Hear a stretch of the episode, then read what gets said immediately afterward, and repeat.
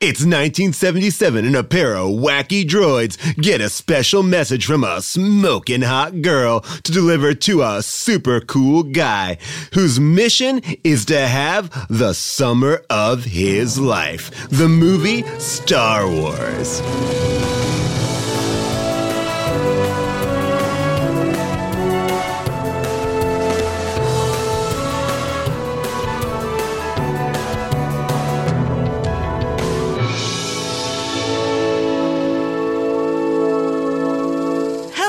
Everybody, and welcome to Unspooled. I'm Amy Nicholson. And I am Paul Scheer, and this is the podcast where each week we watch one film from the AFI Top 100 Greatest Films of All Time list, the 2007 edition, to see if they really are as good as people say. Do they hold up, and how have they influenced the films that we watch now?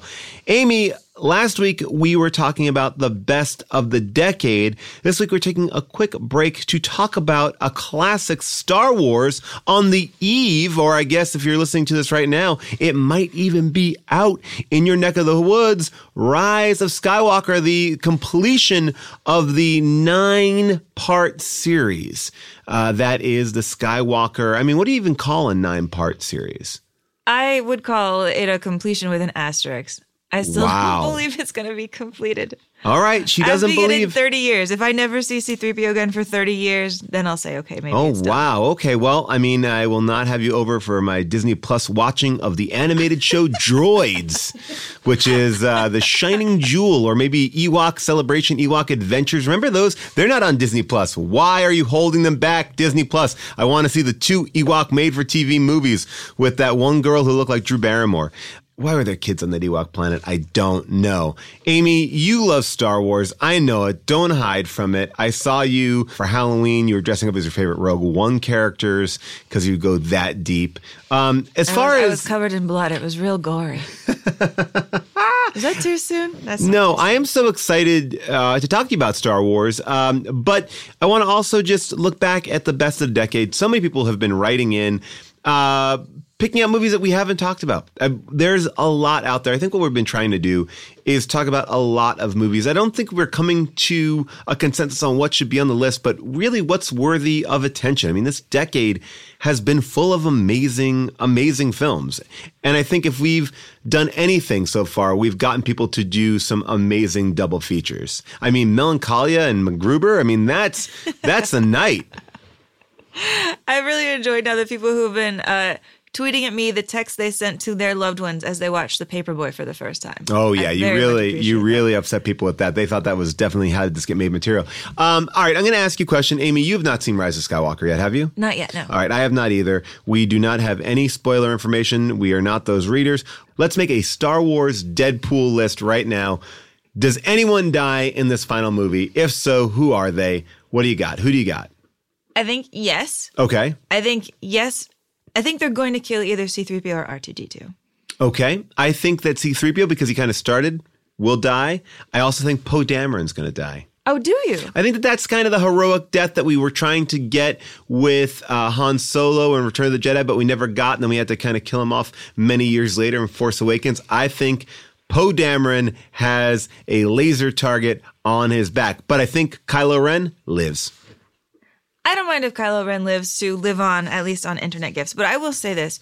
My personal bet is which character will cry a single tear at that death. Mm. You know that I'm putting my money on Porg. You think Porg? Yeah, I want one Porg tier. Well, I mean, I'm going to put my money on the bromance of John Boyega, Finn's character. I think he's going to cry the tear. I'm excited. I am optimistic for Rise. I think it's going to be a lot of fun. I believe in the power of JJ to bring this bad boy home. I do wonder though. I mean, do you think R2-D2 can cry? Like, do you think he feels pain? Oh, R2-D2 can get upset. I mean, sometimes he'll go back and forth on one leg, and you can kind of get his emotional status based on that. Yeah. That just means I have to pee. No, droids don't pee. He doesn't pee. He doesn't pee. I'm very curious. I'm very curious emotionally how it will be. I already know that I need to prep, so I bought 2 tickets. I have a Friday ticket. I have a Sunday ticket.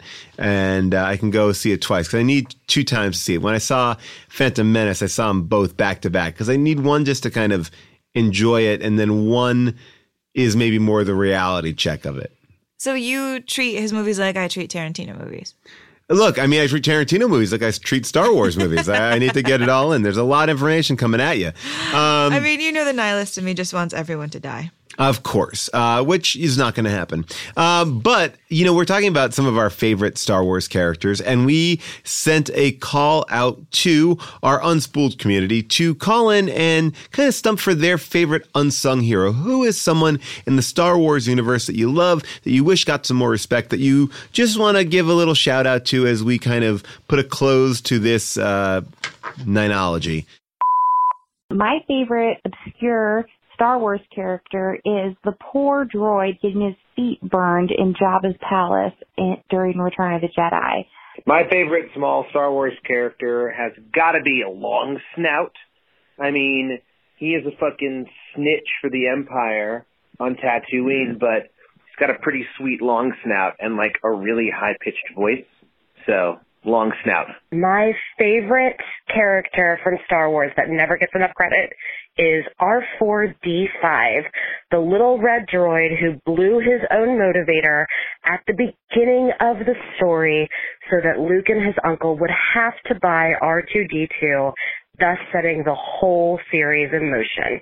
The best obscure Star Wars character is Grand Admiral Thrawn. He's really cool. He's a member of the Empire, and he's a really good strategist. I want to voice my support for Wedge Antilles. He's the ultimate background player, a guy who does his job, does it well, but looks to take no credit. Ever since I was a little girl, I was a big fan of Bib Fortuna. He creeped me out, and in a very mysterious way, and I liked the noises he made. You know, I appreciate some love for Bib Fortuna, one of the classic Return of the Jedi characters who I loved. I had the action figure of. His head was so perfect. It was so bulbous. I think the one thing that Lucas did really well and Star Wars does really well is creating so many different species. They are, I mean, to a certain degree, I can't even understand how you know, species work in this world because, all right, so every world, I mean, every time they land on a planet in Star Wars, it seems that they're landing on like one, I mean, it's like, yeah, we have to go to, you know, we have to go to Endor. Well, how the fuck would you know where to land? That's like saying we'd have to go to Earth. Like, what are you picking? You're picking San Francisco? You're picking Beijing? What do you pick? It's so vastly different, but yet it seems like wherever they are, it's a very cross-cultural melting pot. So I think that that's, you know, one of the nicest things. I mean, I know Star Trek really looks beautifully into the future, but I guess in the past we were very much mixed. Yeah, I mean, I think my favorite obscure Star Wars character, having just rewatched the original, is, you know, in that very first laser blast shootout when they're on the plane and like Leia's running around, she's like, oh gosh, I have to send them a message out.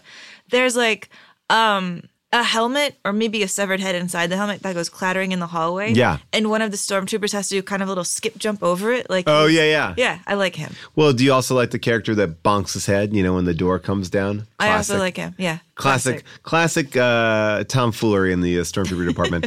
All right, so let's get into it. Amy, we're tackling a major, major classic that no one has dared talk about ever before. Let's unspool it. The year is 1977. A Super Bowl ad costs $125,000. The son of Sam killer, David Berkowitz, is finally arrested in Yonkers. And yes, Amy, as covered in our Annie Hall intro, Nike did actually draw inspiration from the 1977 execution of Gary Gilmore, whose last words were, just do it. And the shoe company wasn't the only one influenced by the murderer. Gary Gilmore's story inspired Jack Nicholson's performance in The Postman Always Rings Twice and countless songs by artists like The Adverts and The Police. In fact, Tommy Lee Jones won an Emmy for his portrayal of Gilmore in The Executioner's Song, an adaptation of the novel which won Norman Mailer the Pulitzer Prize. Anyway, the big movies this year are Annie Hall, Close Encounters of the Third Kind, Saturday Night Fever, and today's film Star Wars, which is ranked number 13, lucky 13, on the 2007 AFI Top 100 list, up 2 points from its number 15 ranking in 1997. Let's take a listen to a clip. Now be careful, R2.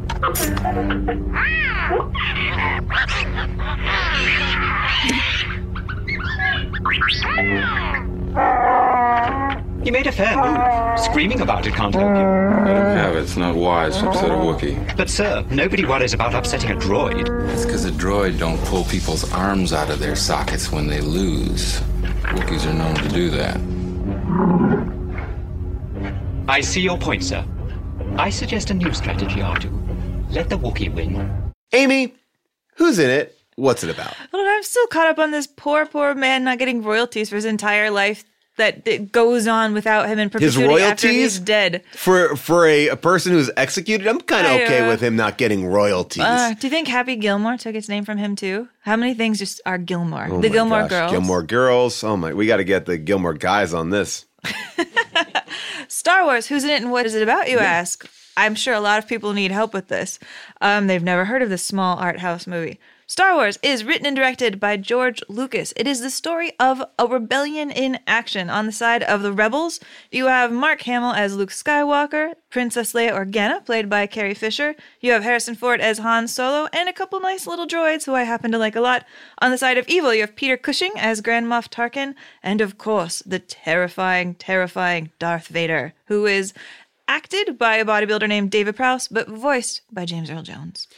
Well, you know, it's so interesting you said, you know, very snarkily that this is a small art house movie. But, you know, when this movie did come out, this was not – it was not launched as a blockbuster. I mean, so much so that Lucas was like, I don't want to have a premiere. I think this movie is going to tank. I'm going to go to Hawaii with my buddy, Steven Spielberg. And that's actually where they came up with the first idea for Indiana Jones. But this was – you know, leading to be a flop. This is not what it has become. Now, what it's become is a whole other argument, but we have to look at this movie like this. And I say to you, Amy, just knowing you, I want to understand what your hot take on Star Wars is. Whoa, okay. Do you have a hot take?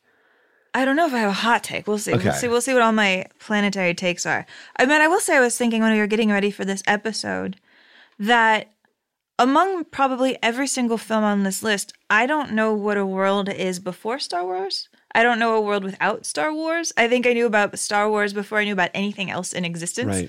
I was asking myself, like, did you know about Star Wars and the Force before you knew about the Bible? And probably, even though my parents were very religious. Like, yeah. I don't know of another film on this list, of another piece of pop culture that has just always been a part of my life, to the fact, like, I can't imagine not knowing it. It is like growing up Catholic, to grow up knowing about Star Wars. I probably knew Darth Vader's name before I knew Ronald Reagan was the president. Well, look, I'm going to say something that probably no one's ever said, but it's our American modern myth, right? Whoa. Yeah, really heady shit that I'm talking about. No, but I mean, there is something about this film that puts it shoulder to shoulder with Wizard of Oz. It is a classic film that is timeless. And I did something really interesting for this watch of the film. I watch it with my 5-year-old who has never seen Star Wars. I didn't feel he was old enough yet. And I thought, oh, this would be really fun because I've seen this movie. It's a part of me so much, like we just talked about. I feel the same exact way that you do. And I thought, oh, this would be really fun to watch it through my 5-year-old's eyes. And it was amazing to watch him get some of it, not get some of it. And, you know, the thing that I thought was so interesting was, you know, he's kind of blown away by all the creatures and things like that. But, you know, obviously technology is advanced. He's seen more advanced stuff. But the moment that got him, the moment that really like shook him to his core was that Obi-Wan Kenobi essentially dies or is defeated, because as they're doing their lightsaber battle at the end, he's like, well, he's going to win, right? He's going to win. And I said, well, you have to watch. And you know, he wins, but he doesn't win the fight. And that really, like, watching him process this idea that like good doesn't always win. And especially I think now being a dad in the last 5 years, watching all children's entertainment, it's something that doesn't often happen in children's films. You know, this is like this idea that like, no, good always prevails. And yes, good does prevail in this movie, but that's a pretty shocking moment that you don't really have in children's films. No, that's true. And you're right. I'm thinking about it in context of, because I guess when I say I grew up in a world always knowing Star Wars, that includes the sequels too. Yeah. Like it's all been one giant text for me. You can't really separate it, right? Because it becomes this big it's this entity that we live under. It's a giant cloud in our sky. Right. So hearing you describe your son's experience, I was thinking, what if you were a kid and there weren't sequels to this? What if that was just how Star Wars was going to be? He was gone and you didn't know that he was going to be eventually played by Ewan McGregor. You know, you didn't know that you were never going to see that character again in different forms. I'll just say up front, I'm sorry about this. And if I get yelled at, well, I've never seen any of the prequels, so I don't know actually anything. Honestly, but, the prequels just give you explanations to things that you really don't need explanations for. Yeah. And there are some good moments in them, and there are some really bad moments in them. I don't want to stump and be like, George Lucas killed my child, because I think that argument is bullshit, because I think no one can kill your memory of liking the thing that is good, because the thing that is good remains good. You are not affected by the things around the thing that is good. I don't understand it. That whole Ghostbusters thing drove me nuts. Like, no. Ghostbusters is still Ghostbusters. Nothing has changed. But whatever. But yeah, I mean, my family was not like a crazy movie family. We weren't massive movie people. My parents are book readers and folk music listeners. And yet, when I was thinking about it on the way here, my house was so covered in Star Wars stuff in a way that is surprising, because that's not who my family you would think is. But I had a lightsaber. I had a bunch of little planes.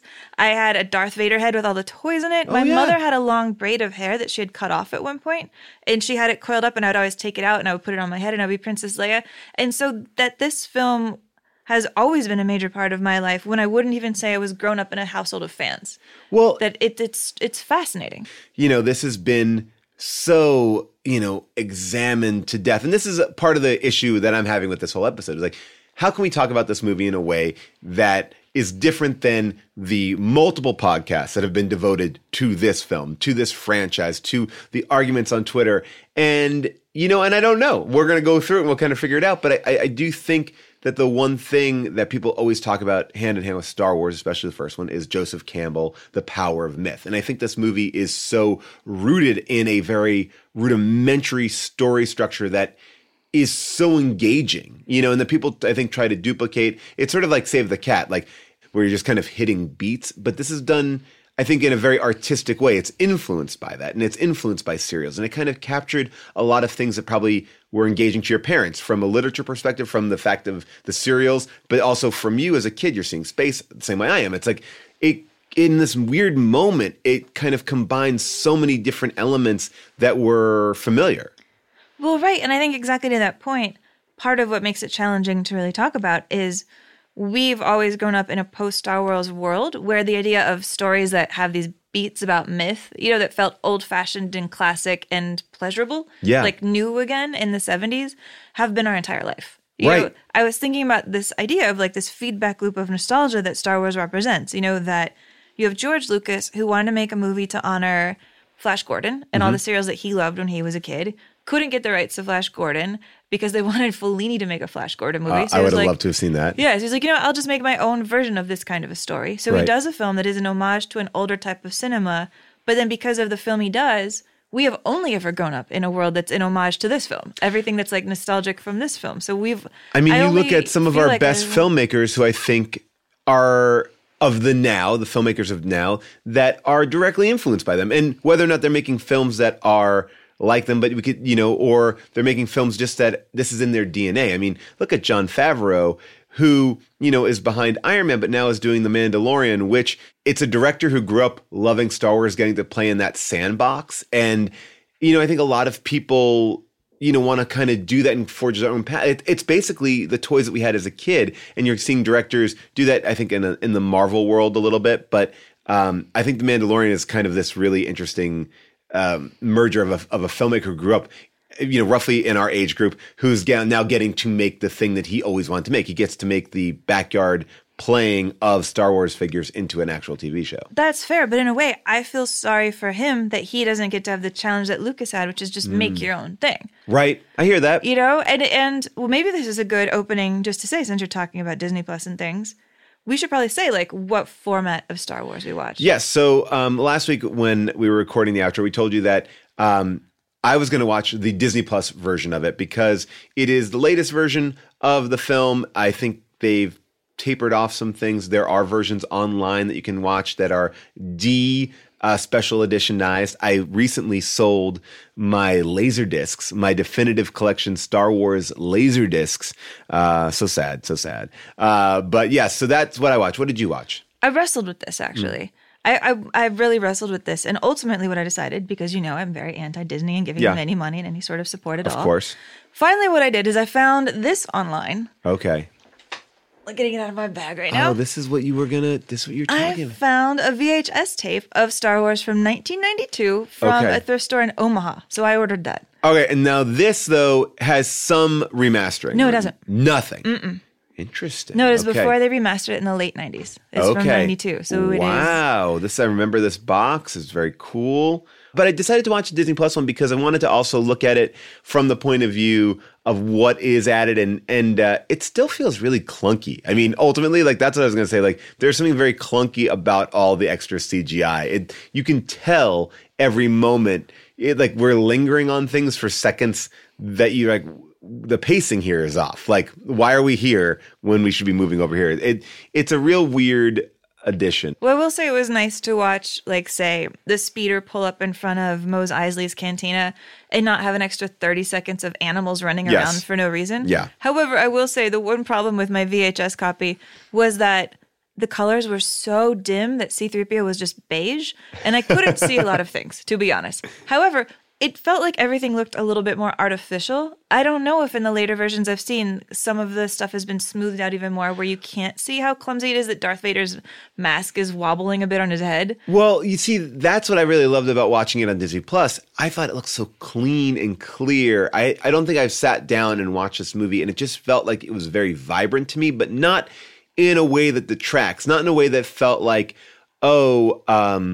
this is not the way it's supposed to be seen. It was too cleaned up. I was like, it sounds great. It looks great. They restored the 20th Century Fox logo, which I was very happy with. That is part of my viewing experience of these movies. But I fully take issue with the special editions and what they've added. I think the best version of it is Empire because they do the least.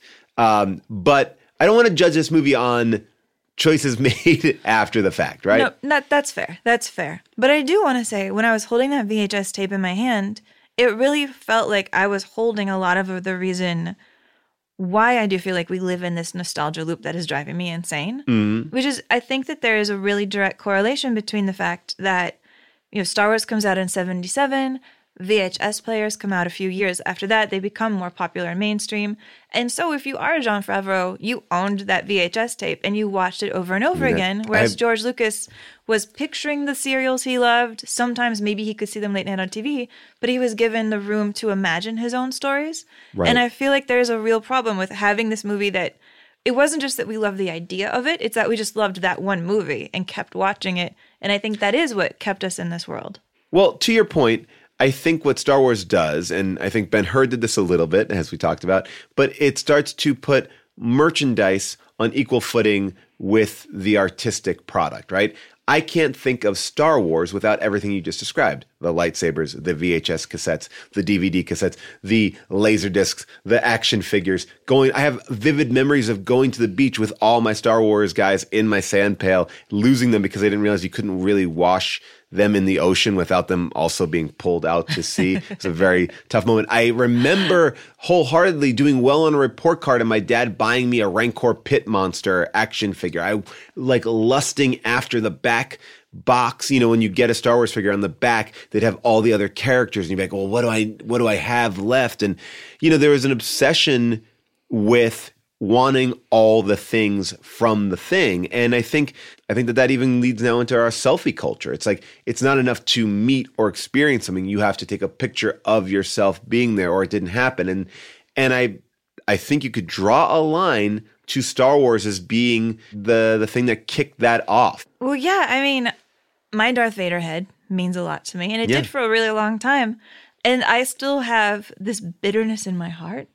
Surprise. Yeah. But no, when I was in college, I had my Darth Vader head with me at college. Yeah. And I lived with a roommate who was my boyfriend's best friend, who hung out with some really shady people. He like made his own GHB in our kitchen and ruined all my pots and pans. It was a real problem. But he hung out with some shady people who did not go to school that he was friends with. And one of them, a guy who worked at Long John Silver, stole all the good figures from my Darth Vader head. And I have never gotten over it. He left me all the Ewoks, which I love the Ewoks. Yes. He didn't want the Ewoks. But no, I read that in 1985, there were more Star Wars figures on the planet than there were United States citizens. Wow. I mean... Can you imagine? I mean, we lived it, but it's like, it still seems unimaginable. Well, but think of it like this. You know, if every kid had a minimum of 3, you know, and that's a small number. I don't know any kid who just had 3 Star Wars figures. You know, like most kids are having, let's say, you know, 5 to 6 Star Wars figures. Of course they're going to outnumber them. There are more. It's everyone's having, you know, everyone's Octomom. Gosh, and if each one of Octomom's kids has at least 5 figures. That's it. That's what we're talking about. You know, I wanted to say something that just to put a cap on this merchandising thing, but I don't know if we're going to put a cap on it, man. Not a cap. I mean, but I don't know how much we can go into it without really pulling out a lot of stats and charts. But what I found so interesting, though, was at the end of watching this movie with my son, we were going up to bed, and he's like, "Where's my flashlight? Where's my flashlight?" And I was like, "Oh, it's over here." And he took out that flashlight, and he started dancing around the room with this flashlight, just a regular flashlight. I mean, it's kind of regular. It looks like a butterfly, and just, you know, is rolling on the floor and doing all these lightsaber moves. And he's never seen that. Like, he's never seen lightsaber fights. And I have to say, when you watch the lightsaber fight in here, it's pretty unimpressive. I mean, comparatively to what we get to now. And I watched that joy, but I also watched that immediate want of a lightsaber. He didn't know that existed. I mean, I guess in his general sense, he knew lightsabers, but like that want to play with it. And that night he's like, "I want a lightsaber for Christmas. Can I get a lightsaber for Christmas?" I was like, "Oh no, you were worried about this because they're so expensive at the new Disneyland." Oh, I mean, they're very expensive. I can get into Galaxy's Edge issues. I have this inflatable sword in my car. Do you want it? No, I got it. Tell him it's a lightsaber. "Here, kid, I got you a lightsaber." But I mean, I think that there is something so tactile, and that's what I guess I'm getting into is about this movie. And did you tell your kid about Darth Vader being Luke's dad? Of course not. That's a big reveal. I didn't know. I don't know if you know that. I don't know. I don't remember learning that. So I don't know if people learn that stuff. No, I mean, I watched it happen in real time. My wife understands it without having seen, I don't think, any of them but Force Awakens. But I just thought there was something about that world. And that feels, especially these movies, these first 3, that like you can, they're like giant play sets. They feel real. And this is my kid interacting with this world for the first time. And his first instinct is, "I want that. I want to play with that." This movie is the first movie to make $300 million. So, you know, you think about all these people going and seeing this movie. This movie becomes such a giant hit. And I have to imagine the effect that I had on me in, you know, whenever I saw it in the late 70s, and my son now seeing it in 2019, it's like, it's the same. And there's something really interesting about that. The other movie my kids saw, both my kids, and they're obsessed with, is E.T. And they love E.T. You were worried that they wouldn't. I was nervous. I didn't know. And they love E.T. What I think is really heartening about what you're saying is that you're describing Star Wars belonging to kids. Right. And I like that thought. I like the idea of us being able to let kids own a piece of Star Wars, because it is so strange how much we have this inability to separate Star Wars from our own spines as who we are as people. If I can use sort of a fire analogy that I'm coming up with clumsily off the top of my head, Adults are sucking up so much of the oxygen that the next generation of kids isn't able to keep the flame going. Right. Do you know what I mean? Well, it's like adults saying, "This is mine," and "This is this." Yeah. Like, you're a dumb kid. Because what I hear is like young kids really like the prequels. They're like, "I thought they were fun." Yes, of course. And look, here's the thing. Do I like Jar Jar Binks? No, absolutely not. And that actor deserves death threats. Wait, exactly. No? Huh? By the way, I'm very excited that he is hosting a Disney Plus game show about Star Wars. It's going to be like Legends of the Hidden Temple. I support him for that, and I'll never watch it. But what I appreciate about Jar Jar, even though I hate Jar Jar, and we're not even supposed to be talking about Jar Jar, but if we are, I'll say this. It is for kids. If kids like Jar Jar, then it's good. you know, I remember people hating the Ewoks. Like that was the beginning. Like people who are younger love the Ewoks. And like the teenager, like, fuck those Ewoks. It was supposed to be Wookiees. You know, and back then everyone was like, well, Darth Vader fell in a volcano.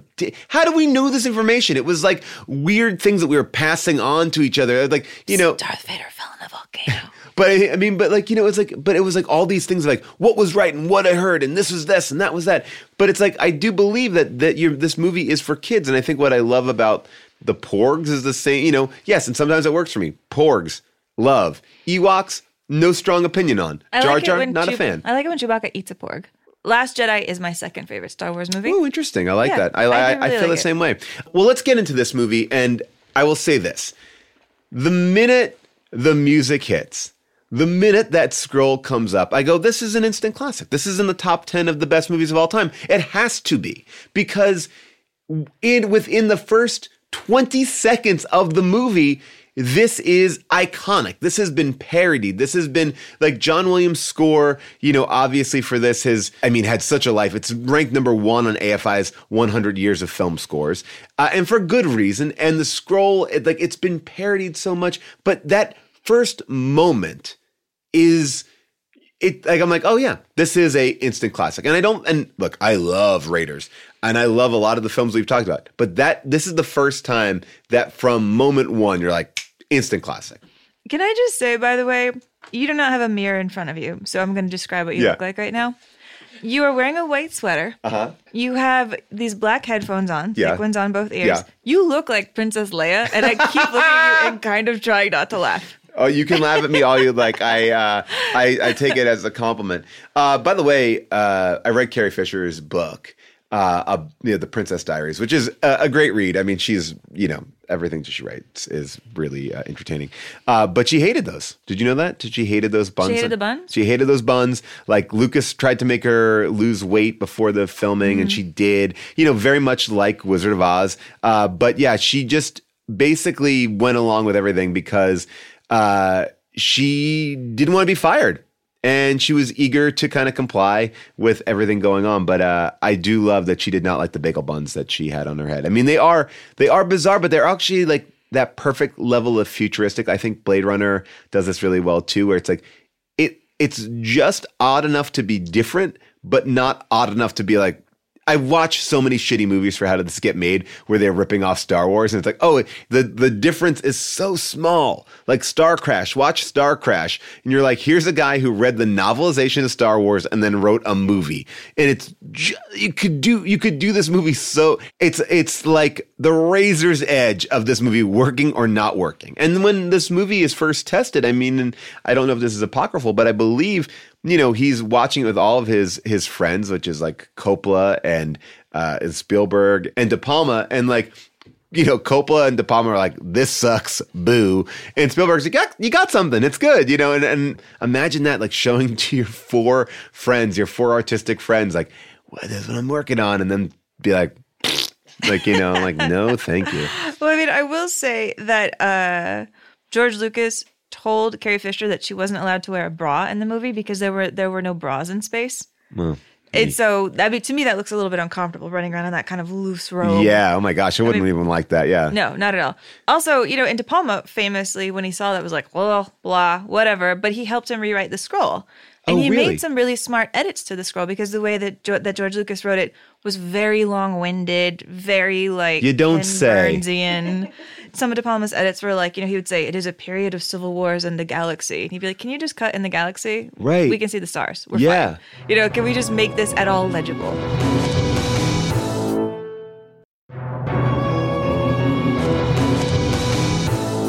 There's performances in this movie that are kind of all over the board. I mean, they just are. Like, sometimes an actor will be very good in a scene, and other times, like, well, that's not, wow, okay, it's a little shaky. And the dialogue is sometimes really good. And sometimes not so good. And sometimes Princess Leia is British. Listen to this. I was just going to bring this up. Yes, okay, great. This is, we're on the same page. I love this. We've entered the Alderaan system. Governor Tarkin. I should have expected to find you holding Vader's leash. I recognized your foul stench when I was brought on board. Charming to the last. You don't know how hard I found it, signing the order to terminate your life. I'm surprised you had the courage to take the responsibility yourself. I was watching this last night and going, my God, this sticks out like such a sore thumb. It's so funny because it's in the middle of the movie. We already met her. She's already had some dialogue scenes. But do you know the reason for this? Why? Why she has a British accent? So Carrie Fisher said that she was so kind of enamored with Peter Cushing that she was like, oh, I'll be British too. And starts doing like a British, like she's just sort of like around, like, and I think, you know, sometimes when you are surrounded by British people, you can kind of just like fall into that. I do that all the time. It's really embarrassing. Yeah, I know. Me too. And so they just actually retconned it for the canon in the book Bloodline. I'm not even looking at my notes, guys. And basically what they did was they said that Princess Leia was making fun of Tarkin. Like she's like, oh, and when I saw him and he blew up Alderaan, I mocked his voice. Like, so they like kind of like, they grounded in. So that they've made it make sense now that like, that was like she was doing a harsh slam to him. Like he looks really upset about it. He blew up our planet. He was like, all right, then you make fun of me. I'll destroy you. I mean, I always feel like, I'm not even sure if people know how to pronounce Leia in this movie. I get confused. I get confused too. Well, look, there's a reason. All right. So like Lucas was so confused about the characters and words he was creating. That's why there is not a uniformed idea of how to spell Wookiee, because even he in the script changed it a few different times. like he's creating this thing and the characters changed around a lot as well. Like, I think he was just playing around with a lot of different stuff. I mean, I heard he took the name Wookiee from this extra who was like a friend of his on THX 1138. Yes. That the guy's name was Bill Wookiee, and he just kind of wrote that down. He's like, I'm going to remember that. And then at one point while they were doing 1138, you know, Walter Murch, who was editing that film, he had all those cans that were labeled things, and he had these real cans, and he had the dialogue cans. And he said, somebody give me R2-D2. And he just read that, and I was like, I'm going to keep that little guy. I mean, he registers the title to do a movie called, quote, The Star Wars in 1971, 6 years before this film comes out, because it was his quiet passion project. I love it. But here, hold on one second, because I want to maybe debunk two of the things that you just said. What? Well, there's a couple of different interpretations of things. So let me tell you what my research dug up. Okay. The Wookiee thing happened, at least from my research, when a San Francisco DJ named Terrence McGovern was recording VO on THX. And he made a blunder and exclaimed, I think I ran over a Wookiee back there. And Lucas was confused and asked what that meant. And Terrence had no idea and admitted he just made it up. And he was like, that's what I'll use. Wait, no, these two things actually mesh. Two things actually mesh. Because that guy, Terry, was friends with Bill Wookiee, and he was making a joke. He kind of came up with his friend's name. Oh, okay. So you see, this is not retconning some shiny new monster. All right, well then how about this one? All right. During the post-production of American Graffiti, the sound crew requested reel number 2 of the second dialogue track, which translated in sound talk to, could you get R2-D2 for me? And that's where it came up. Not... THX, American Graffiti. That's fair enough. And you know what? Perhaps I did say THX when I meant to say American Graffiti. All right, maybe. Perhaps I did. You know, I just want to make sure that... And here I was with my British accent. Oh, it's the only way. Don't Tarkin me. But no, what I think is fascinating is how long Lucas worked on the script and how hard it was for him. Yes. Like, people have been mocking a lot of his earlier drafts. I mean, he did draft after draft. Each one was... torn to the ground, rebuilt back up again, torn to the ground, rebuilt back up again. You know, at one point, his main character was like a teenage girl, was Star Killer. He was making it at one point more like Lord of the Rings. He was going all over the place. He wanted to have a good female role in here because he had taken so much shit for American Graffiti, for like writing out all the women at the end. So I appreciate that he was trying to mess around with that a little bit. But it just feels like it was all over the place. And so much of it was ideas that he wanted to put in THX that didn't fit. You know, he had the idea of a force in the THX script. And he thought, you know, maybe I could take what I love about sci-fi and try to give it more heart. Because everybody said that was what was missing from his first film, especially Marcia, his wife. Well, I think what he does here is adds a sense of fun to the films. And we know that, you know, Lucas can manipulate an audience emotions, right? Because that's what he does very well at the end of American Graffiti. Like, I think he has such an analytic view of story, right? And so much so that I think only George Lucas could be the person to be so devotional to Joseph Campbell. I'm sure someone's going to debunk this immediately. Fine. But he knows how to create story, but this movie kind of puts a sense of real fun in it. And I think American Graffiti certainly is a fun movie, but this one has a real like energy and a spark to it that feels light and engaging in a way. Not to say that American Graffiti isn't, because it's a fine movie, but there is some magic here that feels youthful and playful, that I feel like it doesn't have like the heaviness, even though we're talking about the Empire and we're blowing up planets and killing, you know, millions of people. Can I tell you what that's basically Vietnam. And he thought of this so much as a Vietnam story. I mean, he was like, the evil empire is the U.S. military. The emperor is Nixon. Later on when he got into the franchise, he was like, the Ewoks or the Viet Cong. Like, he had this whole Vietnam parallel that he mapped onto it. Well, I mean, if that's true, you know, he also said that Han Solo is based on Francis Ford Coppola. So is that like Han Solo getting in the middle of Vietnam to make his own movie, or, you know, kind of creating his own narrative throughout the whole thing?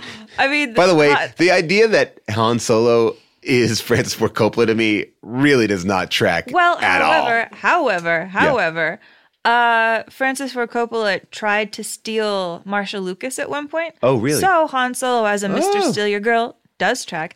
I think it's kind of fun talking about Star Wars after we've done American Graffiti, because you can really see the way that Han Solo talks about his Millennium Falcon as being basically the same kind of car nut guy that we have in American Graffiti. It's the same person.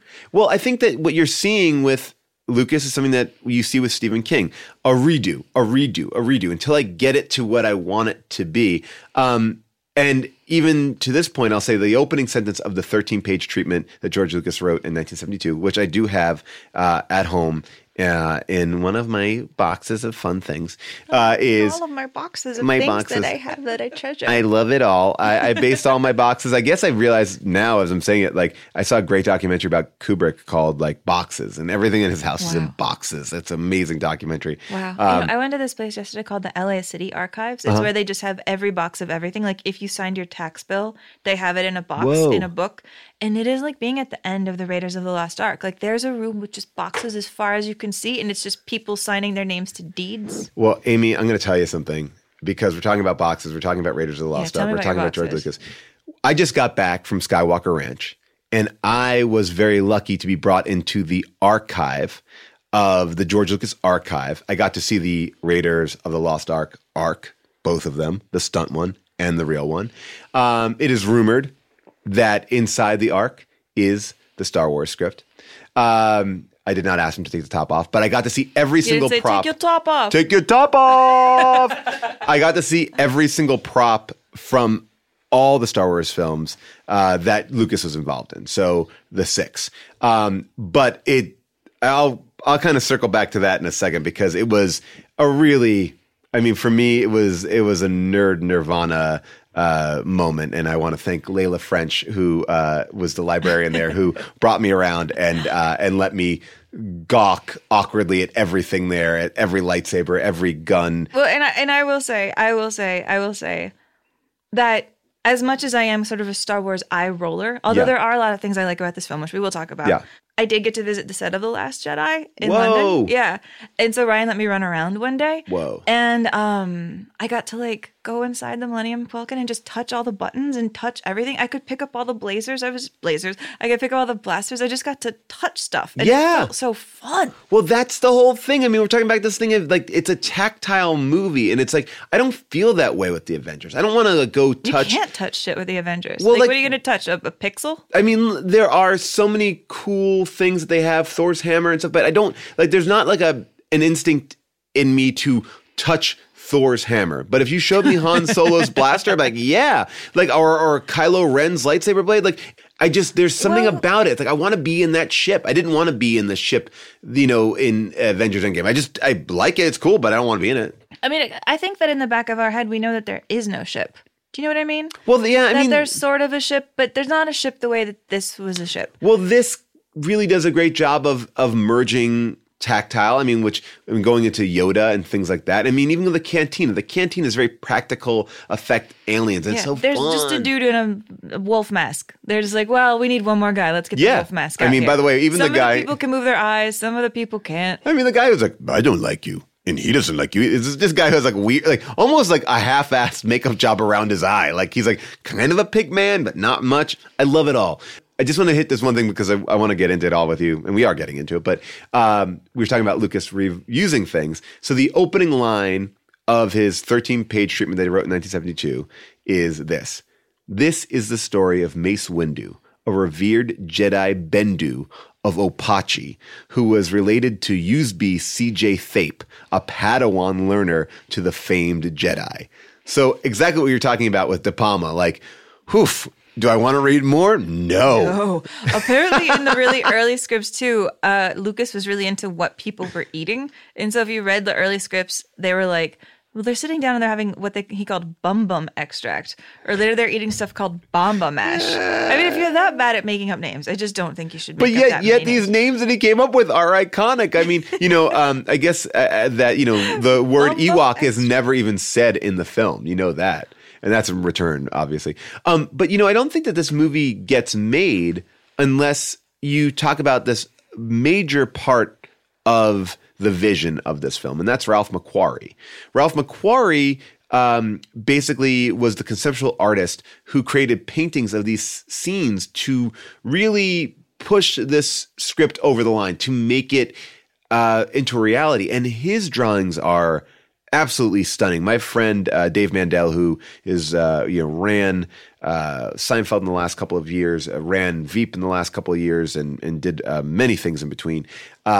Actually did a collected work of Ralph McQuarrie's Star Wars art, and he hunkered down at the archive there on Skywalker Ranch. And if you get a chance to see it, the book is absolutely stunning. But like Ralph McQuarrie's work is, beyond gorgeous. And that visualization, that's what J.J. Abrams is using. That's what I think everybody is using. Even when I talked to Layla at the archive, she was saying that Rian Johnson was like really invested in this art and pulling things and finding things and really, using the universe. Because when we talk about the Star Wars universe, that is it. I mean, that is really the outer shell of it, as this art. I mean, that's all we kind of have. And so to kind of pull from that and develop it more and more, I just can't, I think Ralph McQuarrie isn't always said as so verbally a part of this franchise, but without him and his vision, I think that's the razor's edge that this movie walks. A bad costumes, bad design sets this movie and makes it a complete failure. No, I think you're exactly right. I think it feels to me when you hear stories about this film coming together that you have George almost as like a very ambitious, crazy person who cannot articulate what he's thinking, can't even really get it onto the page that easily. And yet people like McCoy were able to sort of listen and say, well, he seems to be describing a tiny Darth Vader. What if I draw a big one? Right. What if I make C-3PO a woman? He tried out that thing. And he gave people something to look at that wasn't just George trying to explain what he was trying to do. That would just seemed like it was such a passion project. It couldn't come out cleanly. Yeah, well, I think that's the benefit of filmmaking is this. It's a collaborative effort. And if you trust people around you, you start to really incorporate how they see it. Because sometimes in your head, you need somebody to say no or yes. And I would argue to a certain extent, I know Carrie Fisher was brought into Script Doctor, the prequels, but I don't think I think he was maybe more confident in what he wanted to do. And all these things that we're talking about, overwrought, specifics that are not necessarily important are the kind of the touchstones or of the prequels, and the issues that I think are kind of the things I don't like about the prequels. It loses some of the fun playfulness. And yes, you get it in things like Jar Jar, but you lose it in plotting because it becomes what is we you're don't sifting need to through. Know, really. And to me, the person that I always like to give a shout out to is the art director, is Roger Christian. Oh yeah. Because I love the look of Star Wars so much when it comes to how dirty everything is, the fingerprints on it, that everything feels touched and used. When C-3PO just gets so smudged and then later takes a bath. Yeah, things like that. I love him taking a bath. I love him taking a bath. And I love this idea that they're like, you know, usually when you look at space films, the way that Roger Christian said is like everything looks really unnatural. People are dressed like in these identical communist almost looking outfits. Yeah. Nobody looks like they live anywhere. Everything looks like it was just brand new. It's too plastic and it looks artificial. You're never able to buy it, which I think is part of the problem with the pixels of the Avengers. Nothing ever looks real to me, so I don't really care. But isn't it interesting that as an art director, well, I guess as maybe the costume designer too, you make a choice that the bad guys are in all white. And oddly, so are our good guys. Like for the most part, like, and I was thinking about this, like Princess Leia is in white. Luke is in white, more beige. And then even Han Solo is wearing a white shirt with black over it, which is kind of very representative of his character. He's white, but with a little bit of black, too. If I could just take that black vest off, he'd be so nice to me. But, I mean, but there is something really interesting about that. That you, like, for a movie that is so black and white, that yet, you know, Darth Vader is black. But the rest, you know, the stormtroopers are the major, you know, or the army that we keep on seeing, and they are white. And so are our main characters. Yeah, and I think it really does have a just such a clean look to it, you know? Although what's kind of ironic is when you hear – Roger Cushing actually wrote a really interesting book about making this film because, like you were saying, nobody thought this film would be that big of a hit. They kept slashing the budget. He kept losing his budget even when the film was already underway. And his secret to everything was just like get junk and put it there. Add more junk. And right. He called it actually, his nickname for it was Greeblies. When stuff didn't look real, he was like, get more Greeblies. Just glue more things onto the Millennium Falcon's dashboard. Glue more things onto R2-D2. The more you put on it and the dirtier it looks, the more real it looks. Oh, interesting. And I love that. I love that he was sort of heaping junk around and looking for things that were... Well, they were taking apart model sets and, you know, those like little things. It was like these intangibles. Yeah. Yeah. He was looking to a film we haven't even gotten to yet, Casablanca. He was looking at Rick's Cafe for how he wanted that cafe to feel. Yeah. The kind of dirtiness of it. And that he was so invested in working around the clock trying to get this made that he was actually sleeping in the caves, in Uncle Owen's caves at night. Wow. Eating couscous, just living in there and trying to make them look lived in. Interesting. That's so fascinating. But to me, it really And by the way, those are still standing. I think if you go to Tunisia, you can see the remnants of these because they just like there's such a fun thing about filmmaking at that time where it's like that we're done, we're out.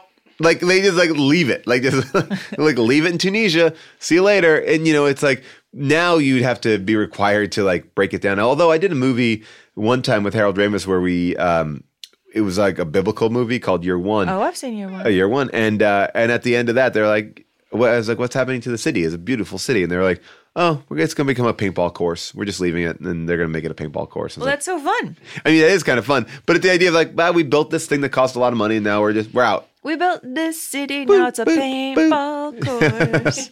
I mean, I'm really happy that we're doing Star Wars this late in the show, because I think... You know, when this movie starts, for example, I'm just watching it and I'm like, oh, Lawrence of Arabia, you're everywhere. Yes. Right? Oh, yeah. You see the Lawrence of Arabia now that we've done Lawrence and we're coming back to this. Those big, beautiful desert vistas. You see the Searchers, I think, a lot and like the canyons. You're seeing a lot of the John Ford stuff. You're seeing everything that Lucas is distilling. By the way, you're seeing Wizard of Oz in this movie, too. I mean, it's you know, and look, that's why I think he wanted Luke to be a woman at a certain point. Like you could see that parallel. Like here's a person who, you know, gets different people. They go on an adventure. They defeat the evil wizard and then they bring peace to their planet, you know? That's true. And I think you also are still continuing to see even American Graffiti. Like what I was really thinking about this watch is how much my favorite scene in Star Wars has to do with American Graffiti. Oh, let's hear it. Luke's just not a farmer, Owen. He has too much of his father in him. That's what I'm afraid of.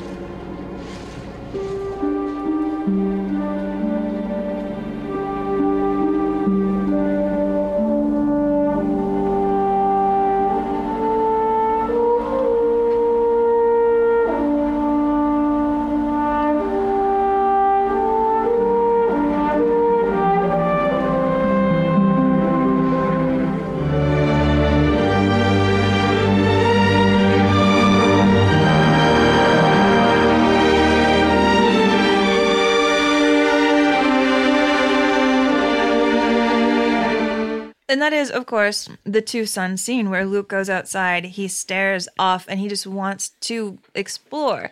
And to me, that longing is so much a part of American Graffiti. Like, how do I get out of Modesto? I mean, it's the same idea. It is.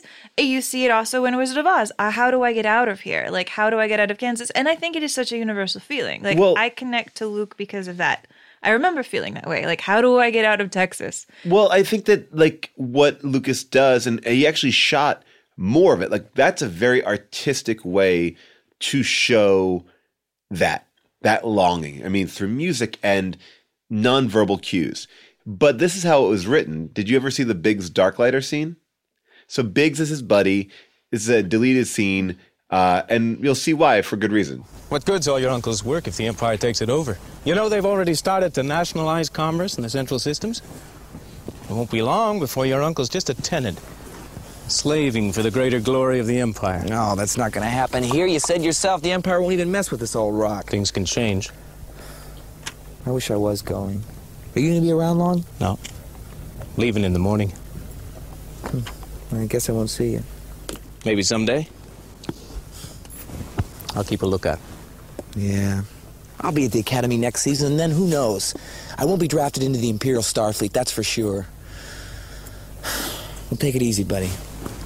You'll always be the best friend I've ever had. So long, Luke.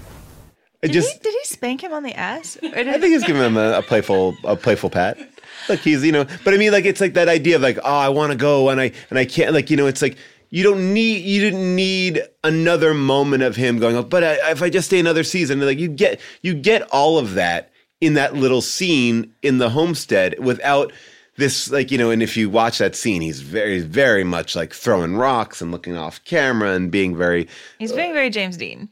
Yeah, like, oh, I wish I could leave, but I can't, you know, and it's like, but it's a way of, like, you know, like, again, this movie not overstepping it, being more artistic, you know, and I like that. I think these are the instincts, and you'll also see there, we're getting into politics and everything like that. You know, these are, again, are people holding back, are people filtering Lucas the best way? I mean, I think a lot of people think Empire is like the best Star Wars film. You don't? You think Return of the Jedi is? That used to be in a face. You think Return of the Jedi is the best one? This is definitely the best one. But no. I mean, I think what I do appreciate about that scene is the idea of the people getting drafted to fight for the Imperial Army. I think that's really interesting to know that it's not just all good people and all bad people, that some of the people who are fighting don't want to be fighting. You know, I want to go into performances here as well. Like I said before, like, you know, this is a movie that has interesting performances.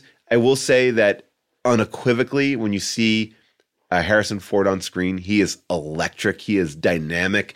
He has a self-assuredness for the young actors in this movie that is just leaps and bounds better than anybody else around him. I mean, he just is. You're like, boom, movie star, got it, ready to go. And he didn't have that in American Graffiti. He was cool, but this is like, shh, like it's on another level. Yeah, I mean, it's interesting because I think whenever I first watched this, I never really identified the age gap between Luke and Harrison because they just seemed like the same age to me. All older people were the same age to me. But you do feel it more now. And you see the way that he shoots Luke to look smaller and the Harrison's kind of larger and taking over the frame. But it's funny when I watch it with my 5-year-old. Not that my 5-year-old is the ultimate thing, but I can also go back to myself. The person that my 5-year-old identified with was Luke. He's like, I want to be Luke. I want it to be Luke. The two characters, his two favorite characters are Luke and Chewbacca. Like, you know, and wow. I have to say, I like whiny Luke. I really enjoy the fact that he is kind of aggravating because I think if he was too perfect, he would be annoying. I don't like a perfect hero. No, and I think him being like, I don't know if I want to go with you. I'm scared. And I get your uncle talking, okay. Well, if you like whiny characters, enjoy the prequels, Amy.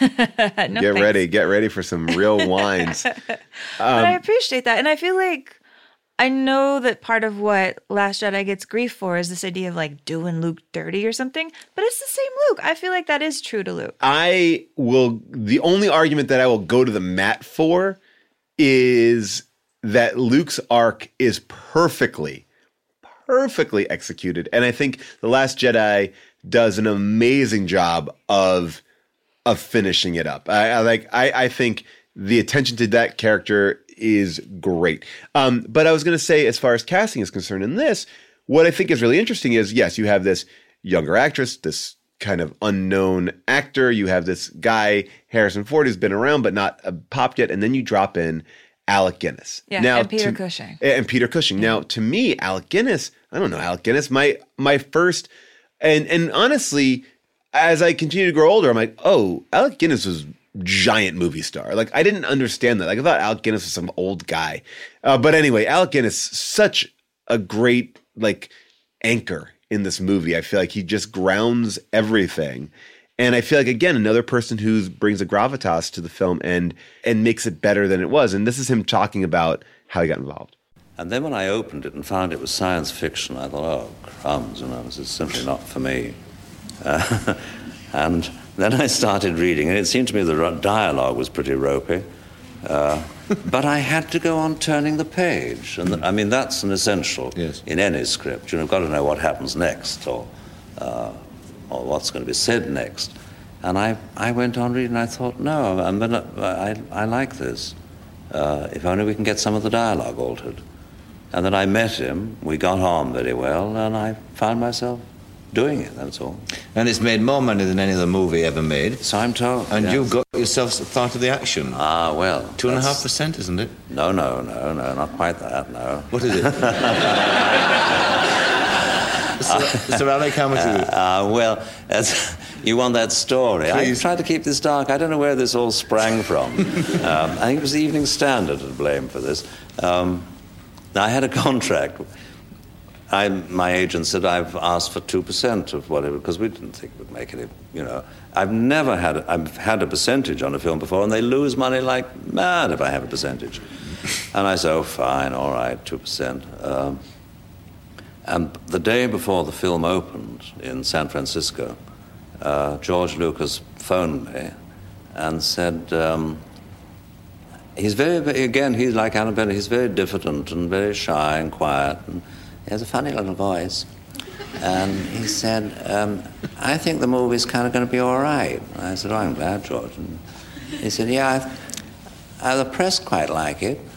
I said, good. He said, we're pleased with very grateful for little alterations you suggested, and so we'd like to offer you another 0.5% by making it 2.5. And I said, well, that's marvelous. Thank you very much.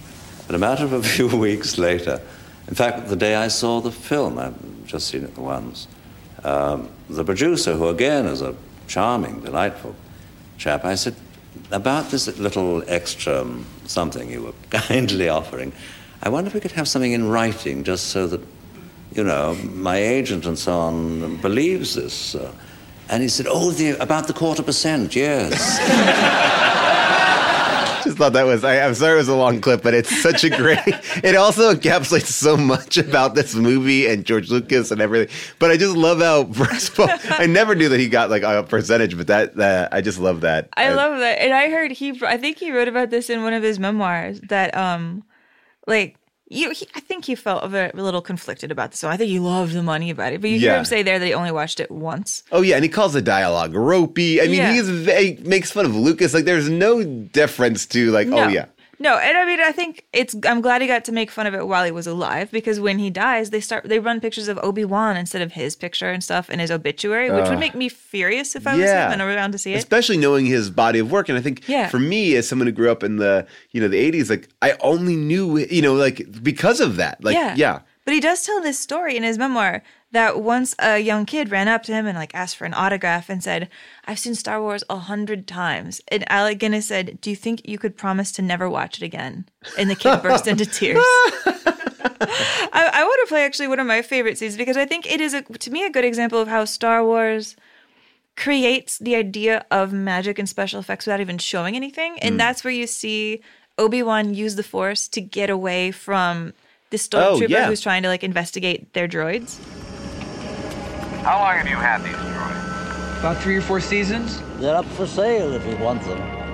Let me see your identification. You don't need to see his identification. We don't need to see his identification.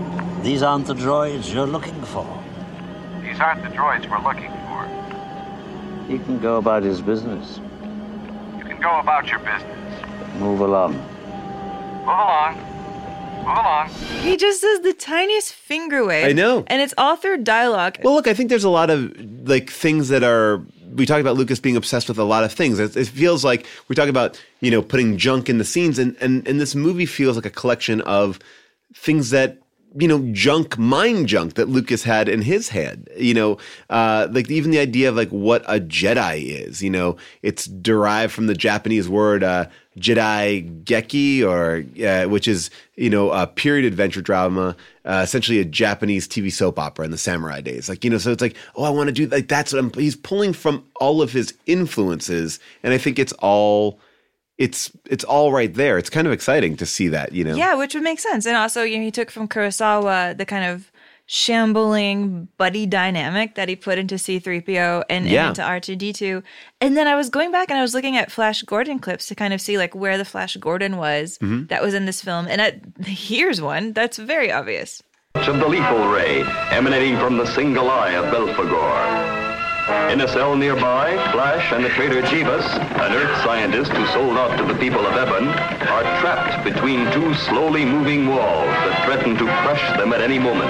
Does this invalidate your argument, Amy, that, you know, you said, like, I wish that, you know, our directors wouldn't have to be remaking this, but essentially Lucas is remaking that. Well, he's remaking the setup, but at least the characters are new. Like, because to me, what I find really frustrating about where the Star Wars franchise has gone overall is the idea that you could go anywhere on the planet, you can do anything, you could explore anything, and they keep making a Death Star and they keep blowing it up. And I'm like, for Christ's sake. But the minute that you break the format, which is what Last Jedi does, people go, wow, wait a second. Who cares about them? I know, of course. But I mean, but that's the funny thing is like this push-pull of wanting this difference but wanting familiarity. It's like this weird thing that we live with, you know, of constantly like, what do people want? And I think Marvel does walk that line of giving you what you want to see, but then surprising you at the same time. Like you're going to get, it's like the same quality food, but it's going to be, you know, maybe different presentations, if that makes sense. Did you hear that Bob Iger wanted to get James Bond? He's like, I'd buy that franchise. Oh, great. James Bond will walk around, not have sex with anybody,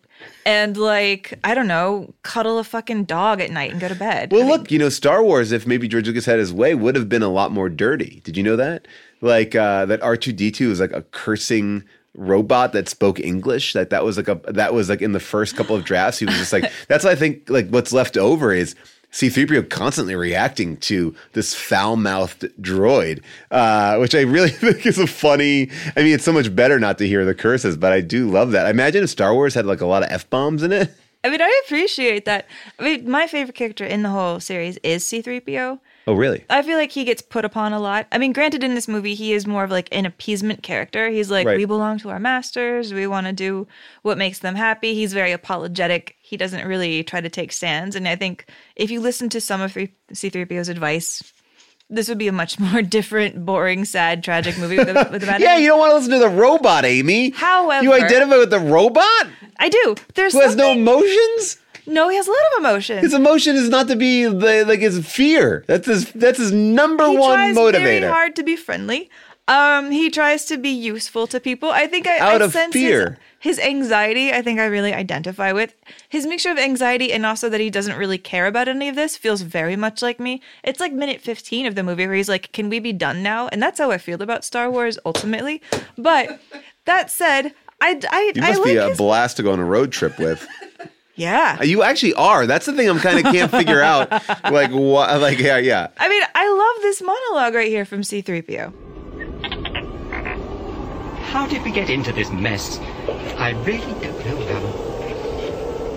We seem to be made to suffer. It's our lot in life. I mean, I love that about him.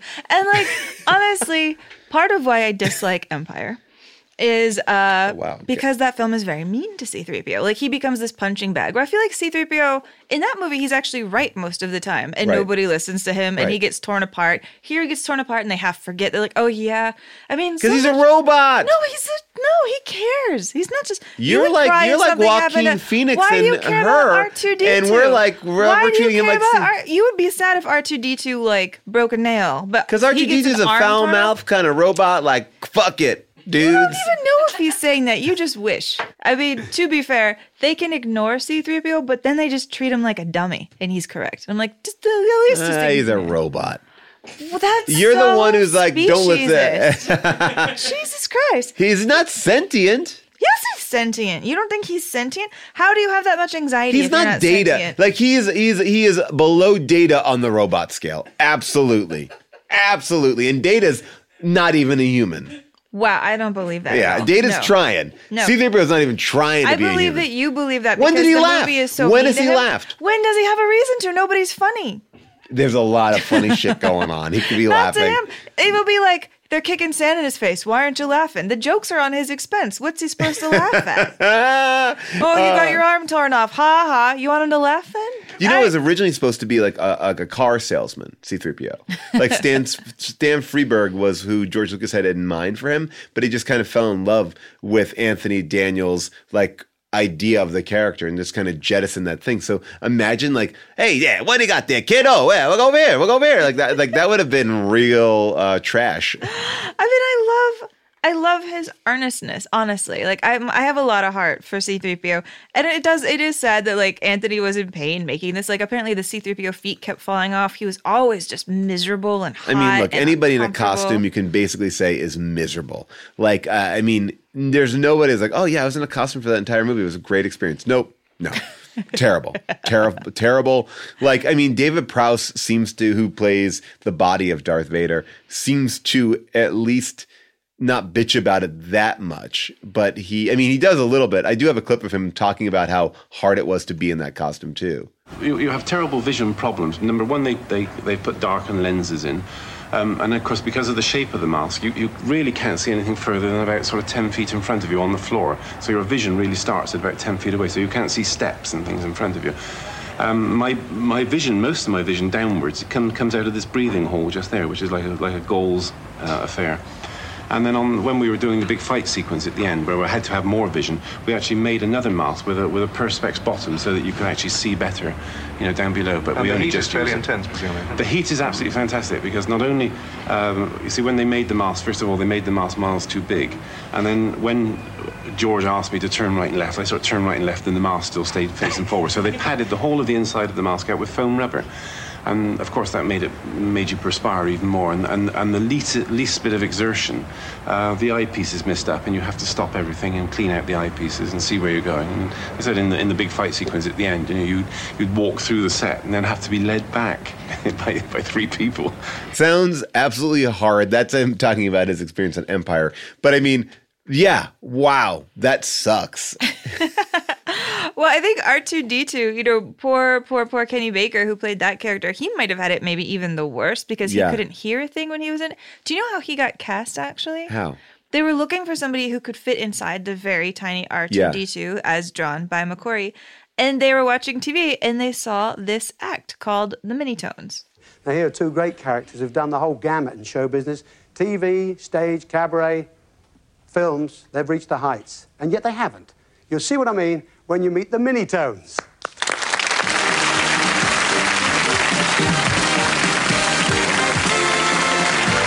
you.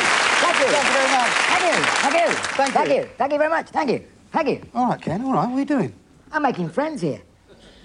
You're always making friends. Well, we're not big enough to make enemies. We go to Ireland. We've got a lot of friends over there. Oh, we have. We make a fortune. Yeah. They think we're leprechauns. They love him. Oh, yeah, well, I like to make a good impression. And he does lots of those. What? What's that? Good impressions. Oh. Got into that world, didn't we? Yeah. Oh, he does them all. Head waiter in The Little Chef. Yeah. But anyways, they saw Kenny Baker and they were like, not only is he the perfect size who can fit in there, right. He was 3'8", but he does have a personality and like a sense of humor that they thought could kind of translate even within the confines of being R2-D2. I mean, yeah, sure, I guess so. I mean, I will say that if he can't hear and he can't use his body, I mean, it's like a lofty thing. It's like when J.J. Abrams brought in like Bill Hader and Ben Schwartz to be the voice of BB-8. It's like, okay, but BB-8 sounds nothing like that. But sure, I guess the instinct behind it is to find life in these things. And maybe if you are inspired, like a sound designer is, but I would argue that most of R2-D2's connection to people is his sounds, like are the things that he's not bringing to it at all. But I love Kenny Baker, and I met Kenny Baker. And when I met him, he was drinking a yogurt, and I will always remember him just chugging a yogurt and chatting. Wow, that's very visceral. All right, well, let's talk about something you don't want to laugh at all, which is Darth Vader, who arguably, look, how can you, again, talking about this movie being a classic and everything like this, this is one of the classic villains. I don't have where he lists on the AFI list of classic villains. I'm sure it's like one, next to like Hannibal Lecter. But this is a villain that is so iconic, played by two different actors. James Earl Jones, who doesn't even take credit because he didn't take credit on New Hope or Empire because he felt his contribution wasn't significant to warrant a credit. And then I think at the end he was like, fuck that, I'll get the credit. But he is amazing, and what great casting. I mean, I think that probably does more for James Earl Jones's career in the long term, because it's, he becomes this like powerful voice. And it's one of these voices that, even though he's so associated with Darth Vader, the most evil character in our cinematic universe, he could still be the voice of CNN. He could still be the voice of, Simba's dad. It's like that voice is not holding him back, where a lot of the times, like when you play a character that is evil, you're like, oh, like Tony Perkins is like, I could never really work again.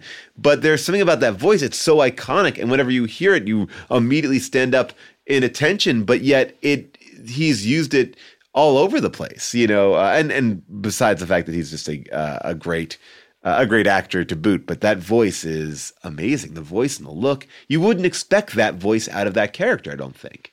It sounds educated. It sounds like he is smarter than you. And that's always the kind of villain I like. Almost actually like Hannibal Lecter. Yeah. Where they sound so smart that makes me scary because I can't be confident that I can outsmart him. And yeah. I really do enjoy him in that scene where he's kind of taking down his bureaucrats. His frustration with them because they don't believe what he believes. Yeah.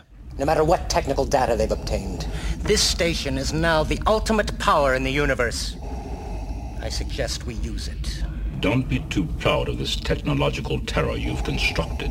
The ability to destroy a planet is insignificant next to the power of the Force. Don't try to frighten us with your sorcerer's ways, Lord Vader. Your sad devotion to that ancient religion has not helped you conjure up the stolen data tapes, or given you clairvoyance enough to find the rebels' hidden fort.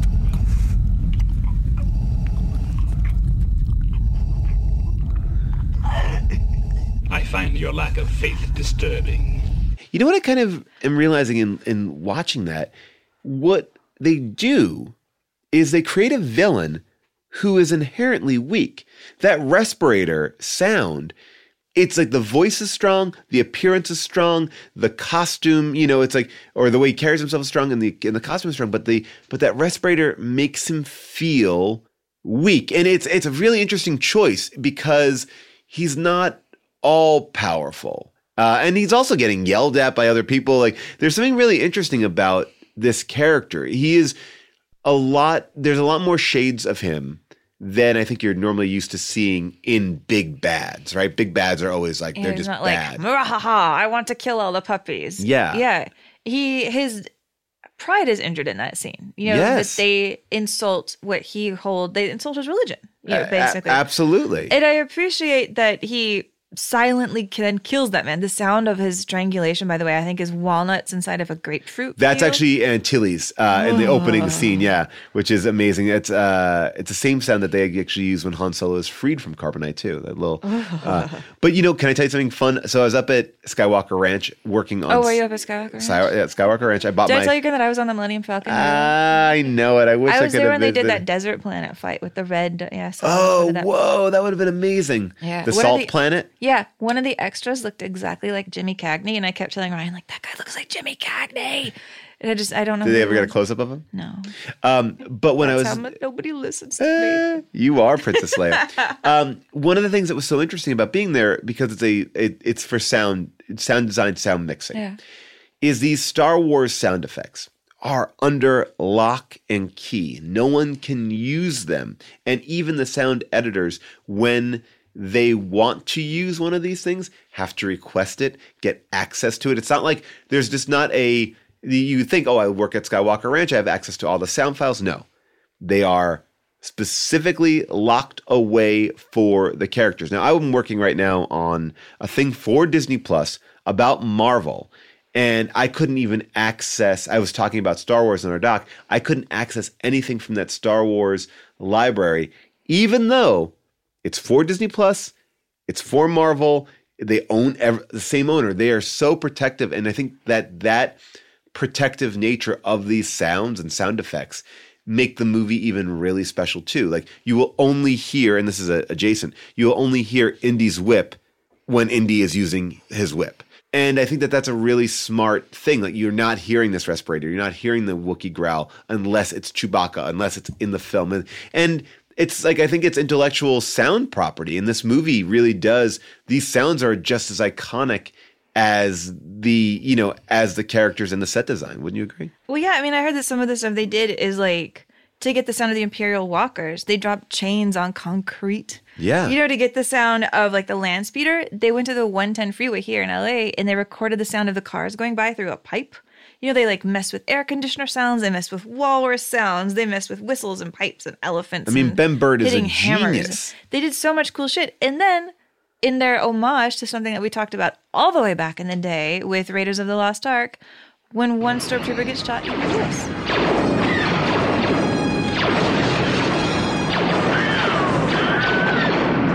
You got it. You hear it? The Wilhelm scream. The Wilhelm scream. It's so cool. I mean, and I really, again, feel like these are all people working at the top of their game. Yeah. Ben Burtt, you got to call him out, who I guess still hangs out up at Skywalker Ranch and just like wants to like still see what's going on. But the lightsaber sounds were a combination of the hum of an idling 35 millimeter movie projector and the feedback generated by passing a striped microphone by a television. Whoa. And I will say, when we were listening to that clip of Vader strangling the man, what really struck me, and I did not hear this when I was watching it on VHS tape, was like the thrum of the room. What a great setting that is. It's fantastic. Have you ever heard, however, Darth Vader voiced in Navajo? Well, I heard that this is the first movie that was actually translated into Navajo. It is. Let's listen. Okay. Darth Vader, Imperial Senate of Your Highness, Imperial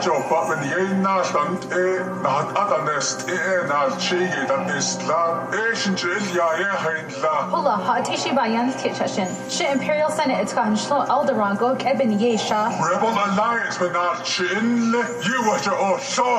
I love that. I mean, but again, we're talking about like this junkyard of Lucas's mind, and this is, you know, junkyard of Lucas. No, I think it's in like the junkyard of Lucas's mind. That's my concept album. But you know, you have this, you know, like I love this idea that, you know, he was inspired by Joseph Campbell, who was inspired by the Navajo religion, and now it kind of feedbacks. You know, so he's like, well, I wanted to go into Navajo because this is who will appreciate this more than anyone. You know, it's like, I just think that is really beautiful. It's really, I mean, there's so many things. And, you know, I think George Lucas gets to be idolized and probably doesn't need to be idolized. He's a filmmaker who made a really good film about things that he's interested in. And I think George Lucas, at the end of the day, based on this is my gut, is more of a technical guy. Like, I think he likes to try new things. I think one of the things I love about the prequels is that he boldly made choices in the prequels. Like, I'm going to change the ships. I'm going to do this. Like, he could have just done what people wanted him to do. And I think what he's consistently doing, whether it's from THX to American Graffiti to this, to then stopping working and just working on like the technical side of film, is following his passion of like creation and kind of improving film. And yes, I hate the CGI, and that doesn't look that great in the prequels. But through him, we get to a place where we can do things that you could never have done. I think he leads the way for things like Avatar and opens the world to what we're seeing now in The Mandalorian, which is like these screens that are, the CGI is actually practical now. It's like, he is this amazing mind of film. And I think at certain points it creates something great, and at other points it doesn't create great stuff, or it creates a uneven process, because I don't think he has a real care about actors. Case in point, most of the people said that like Lucas on set only gave them two notes, which was faster and more intense. And you know, one of the apparently he lost his voice in the middle of shooting, and they just gave him a board with just those two phrases on it, so he could just point at which one he wanted. I mean, I read this story about Lucas as a kid where when he was little, he built a haunted house. And, you know, Lucas was a pretty rich kid. Right? Oh, I did not know that. Yeah. I mean, his dad owned a stationery shop that was sort of a, yeah. It's a stationery shop, but it sold a lot of toys. And they were very upper middle class. I mean, the allowance that George Lucas was given when he was a kid, I think he was given like $4 a week, which translated to like basically $100 when he was a little kid. And he would buy a lot of toys and comic books. And he once, at one point, built this haunted house with a friend of his. So he built this whole haunted house. He charged the neighborhood kids admission to come by. And then once all the kids had come by once, he just rejiggered it a little bit and then charged them all to come by again and said it was totally different. And he was just set in that mold from a very early age. I mean, he is a businessman. I mean, he really is. He is. And I mean, even when he goes to college and he meets all the art house kids, he joins a film club, and it is called the Clean Cut Cinema Club. And they were this like clean-cut cinema club, and they existed to combat what he felt like was the beatnik people who he thought were dominating the cinema department at USC. And like he's like, all these people want movies to be like Jean-Luc Godard. What if we made it more like Flash Gordon? I mean, and I think that shows in his work. I mean, you know, he's, you know, is he wrong? I don't know, because he makes something that is so iconic that relates to so many people, and I think that that's an interesting thing when you can do that, when you can really do that. That's not me. I don't do that. I've not been able to do that thing that like, that's what everybody wants to see. But I think that if you have that ability, why not? Why not be part of the Clean Cut Cinema Club? I mean, it was cute. Like I found bits of this documentary that existed from 1977. And I want to play some of the stuff that was happening in 1977. One of them is this film that was just like put onto TV to be like, oh my gosh, this film is massive. And in it, he gets asked, like, are there going to be sequels to Star Wars? And this is him talking about it, and also Mark Hamill first. But then again, George can do anything he wants now. The first one has been so successful that he could set the next one in Redondo Beach if he chooses to do so. There are questions that still need to be answered. Like, what about the future of the princess? And who she is going to end up with is still anybody's guess. I will say that Luke is more devoted to her, I think, than Han Solo is. I would probably describe Han Solo as the cynical mercenary space pirate with the cream filling, you know. He's a nice guy. She's really a chump if she goes for Han Solo. Wow. I mean, but this is like, you know, and I think that that's great. Like, I mean, you know, everyone gets so mad, you know, at Lost. Like, they didn't have a plan. And then you look at like Breaking Bad, where it's like they very openly were like, we don't have a plan, and it turns out great.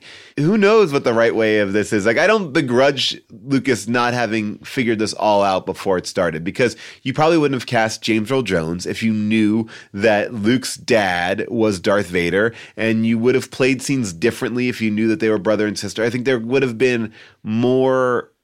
I think part of the fun exploration of it, and sort of the choices that were made because they didn't know, and it all worked out. I mean, nothing feels bad about it, you know? No, but it does feel like something in him becomes a little bit Charles Foster Kane. Yeah. In a way that I find fascinating. And you hear, it's hard for me to really realize how big this was in 77. Because it seems so big in my entire life that when I hear about how big it was in 77, it just, that it was almost even bigger. It's hard for me to wrap my head around. But apparently in 77, a dude shows up at Lucasfilm with a knife. Wow. And he says, I need to see George Lucas. I wrote Star Wars. My Millennium Falcon is parked outside. And the police have to come. They have to take away this crazy man with a knife. And that Lucas, who is not a limelight kind of guy. He was not a Coppola kind of guy. That's one of the things that triggered him sort of becoming more of a reclusive figure. Yeah. And so it's fascinating to see how the fame of this hurt a lot of people. You know, it hurt Hamill. He lost a lot of roles in movies because people didn't want Luke Skywalker in their films. They thought it was that he would be toxic about it, you know? And I mean, there are some people who do finally get their due, and I appreciate that. Like, this is also from that documentary. Thousands are gathered to see the metallic megastars place their footprints and cement in the theater's courtyard. As the two heroes of Star Wars make their indelible impressions on the ground reserved for Movieland's legends, the world resounds with the fact that Star Wars itself has become a full-fledged social phenomenon. It has become more than just a movie. Those poor actors in that costume as they lift up C-3PO and R2-D2 and put their fingers or their feet in concrete. But, you know, you're talking about celebrity. I actually found a really good clip of Harrison Ford talking about what happened to him when the movie was released. And I think this is actually a pretty honest, candid response. I saw the film with an audience for the first time about 3 days ago. Sat next to two people who had just were sitting through the film for the second time. And they engaged me in a conversation about the film, telling me how much they enjoyed it and what it was all about. And I asked them a few questions about specifics of why they enjoyed it so much. After the film was over, they asked me why I had left during the middle of it, if I didn't like the movie. And they didn't recognize me at all. No. Really? No. I've never been recognized.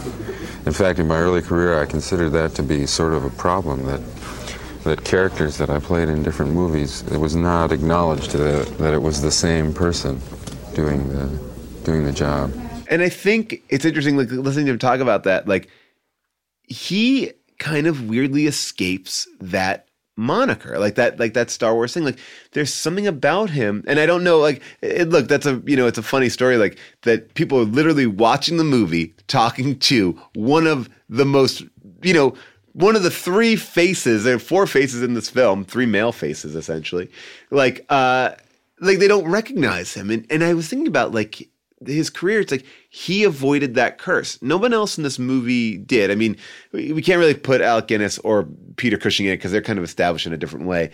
But he's the only one that goes on. I mean, Carrie Fisher has an interesting career, but he, like, sidesteps it. I think the only way he's able to sidestep it is by equaling it. Is by doing Indiana Jones. Because then when you're that famous for two things, it's almost like you're less famous for each one. But it's funny, though, when you see him, you like him, but you don't think Han Solo, I think. Or maybe that's what you're saying, too. Like, you like, oh, he's Indiana Jones, he's this. But you can also see him in, like, Regarding Henry. Like, oh, yeah, but he's a good actor, too. Like, you're connecting to him outside of his character. You want to be his friend. And maybe you don't want to necessarily be the friends of the other character. I don't know. It's just an interesting thing, like, when one person pops on these things and other people just don't pop in that same way. It's like, no, more of that person, but no, you're too much of that person. But he is so much. I don't know. I like, it's like a hard celebrity math, but I feel like he really, he avoided it and he gets the most work. I mean, he's the one that I think arguably becomes the superstar. I think that's true. Then doing Blade Runner and then doing the new Blade Runner and then forgetting to wear a costume. And But it is funny because Carrie Fisher is beautiful. She's talented.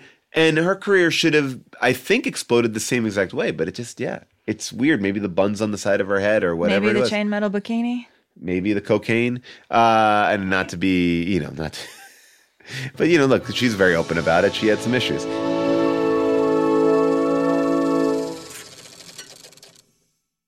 So, Amy, today on the show, we have a very special guest. This is someone who has a very special connection to Star Wars.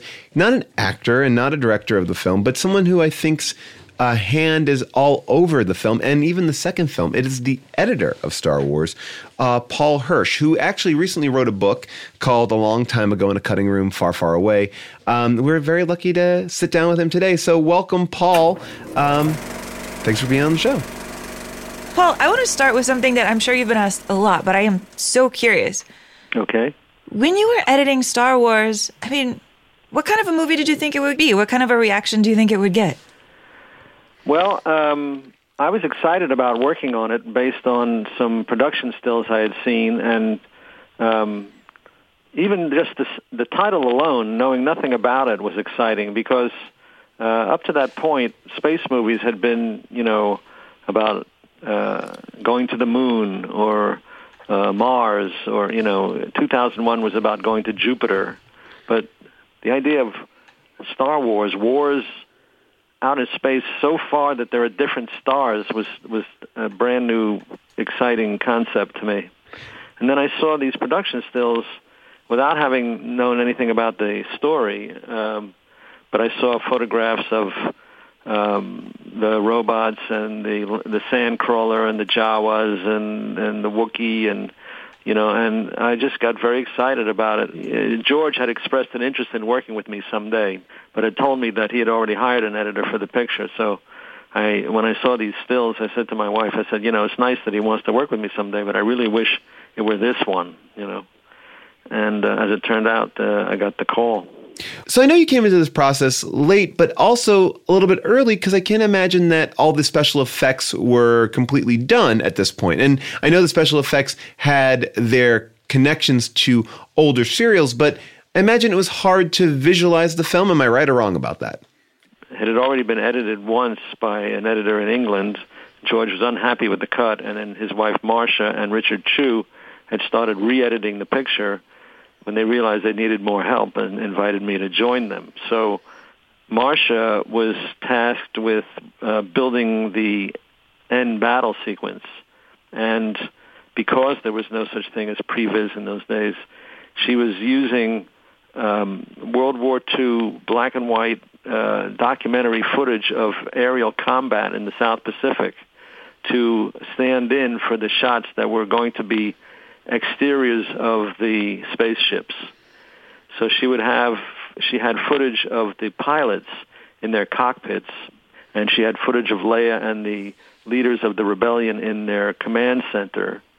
But she didn't have any exteriors, so she had to make do with these black and white shots as placeholders. So it made it confusing as to what we were going to be seeing. In fact, it didn't have any relation to what we were going to be seeing. But you knew that if you saw a black and white shot, it was an exterior of a ship. You could track the battle through the dialogue when there were exchanges between the command center and the pilots and whatever they sang over their comm systems and so forth. So there was a dramatic structure in the script that you could relate to, even though visually all you knew was that, you know, black and white equals exterior. And what would you say was the biggest difference between your cut and the first cut? Like, what do you think you brought to this process that, you know, that in your relationship with George?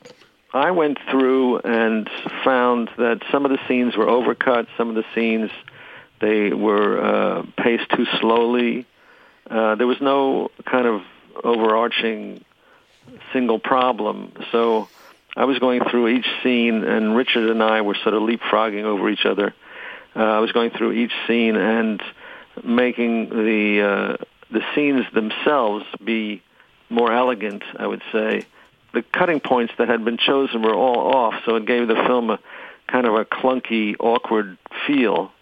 Sometimes it's just 2 or 3 frames difference that can make all, you know, and it makes a world of difference. But I would say that the biggest contribution I made was a suggestion to remove some scenes from the first reel that I found particularly problematical. Are those the scenes with, like, Biggs Darklighter? Like the yeah, okay. Yeah. These are the scenes at Moshi Power Station. Right. I said to George, what is this place? He says, well, it's a teen hangout. So I said, well, how are we supposed to know that? It was hard to make out. And then the dialogue between Luke and Biggs was very expository, and all information we were going to find out at some point anyway. I just thought, well, what if we just take it all out, you know? Right. So we did, and we looked at it, and the real great benefit of doing that was that when R2 and 3PO land on the planet, now we don't know that it's inhabited by humans. We're introduced to Luke organically in the story, as opposed to just arbitrarily cutting to him in the middle of the opening battle. Well, you know, I wanted to talk to you also about the transition, like the wipes in Star Wars. They're very iconic. And was that something that was inspired by the serials of the day? Was that a conversation that you and George had? I always liked wipes. The very first film I did was called Hi Mom, that was directed by Brian De Palma. And we used wipes in that because I always thought they were fun. In the rest of my career, I used wipes frequently. And the reason for it is that I find that transitioning from one static image to another, it's nice to have some movement across the screen as opposed to just cutting or dissolving. Or if you're going from a moving shot to a static shot or vice versa, I think it helps the transitions. I suggested to George that we tried, and he immediately saw how logical it was since the picture was based on these old, serials. And we tried it, we liked it, we went with it, One of the things when I look at your awesome resume that does make Star Wars different than the rest of them is just that that's the film that's most famous for having so many different cuts after the fact, so many little tweaks made to it. And I kind of want to ask you, in your heart of hearts, who shoots first, Han or Greedo? It's funny. I don't track these changes. I know there's a huge culture built around Star Wars. You'd have to be blind and deaf not to know it. But the fact is, I don't watch my old movies, and I haven't really tracked the changes that have gone on. Somebody said to me the other day, "What do you think of McClunky?" And I said, "What is that?" Well, and you also came back to the Star Wars franchise for Empire, which had a different director. But I was curious, after that first film was such a hit, did the second film feel different? Oh, yeah. I mean, Kirsch was a much more experienced director than George, and had a different camera style and different visual style. But the script was very solid.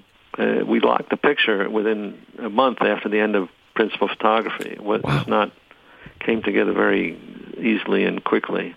And did you do a lot of test screenings on either one of these films, or are they, did they kind of avoid that?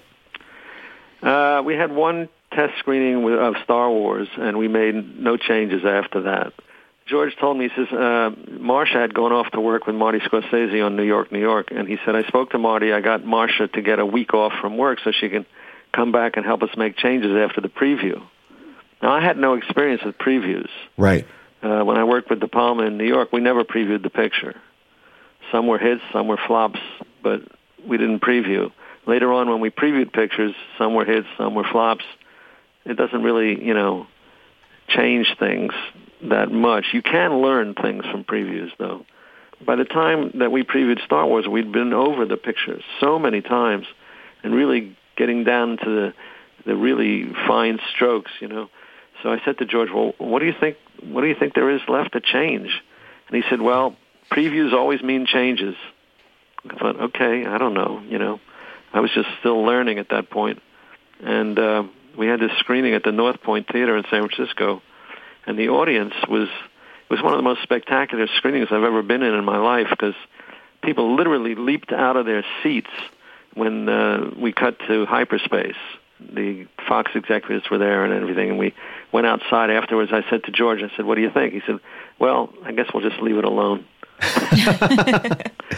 Well, I imagine, was there any pressure in that second film knowing, like, okay, now you have to carry the weight of this? It's, it is, I think sequels are always a tough job. And, especially at this point in cinema, like, it had so much attention on it. Like, were you nervous at all for the sequel, or was it, again, just you let it ride?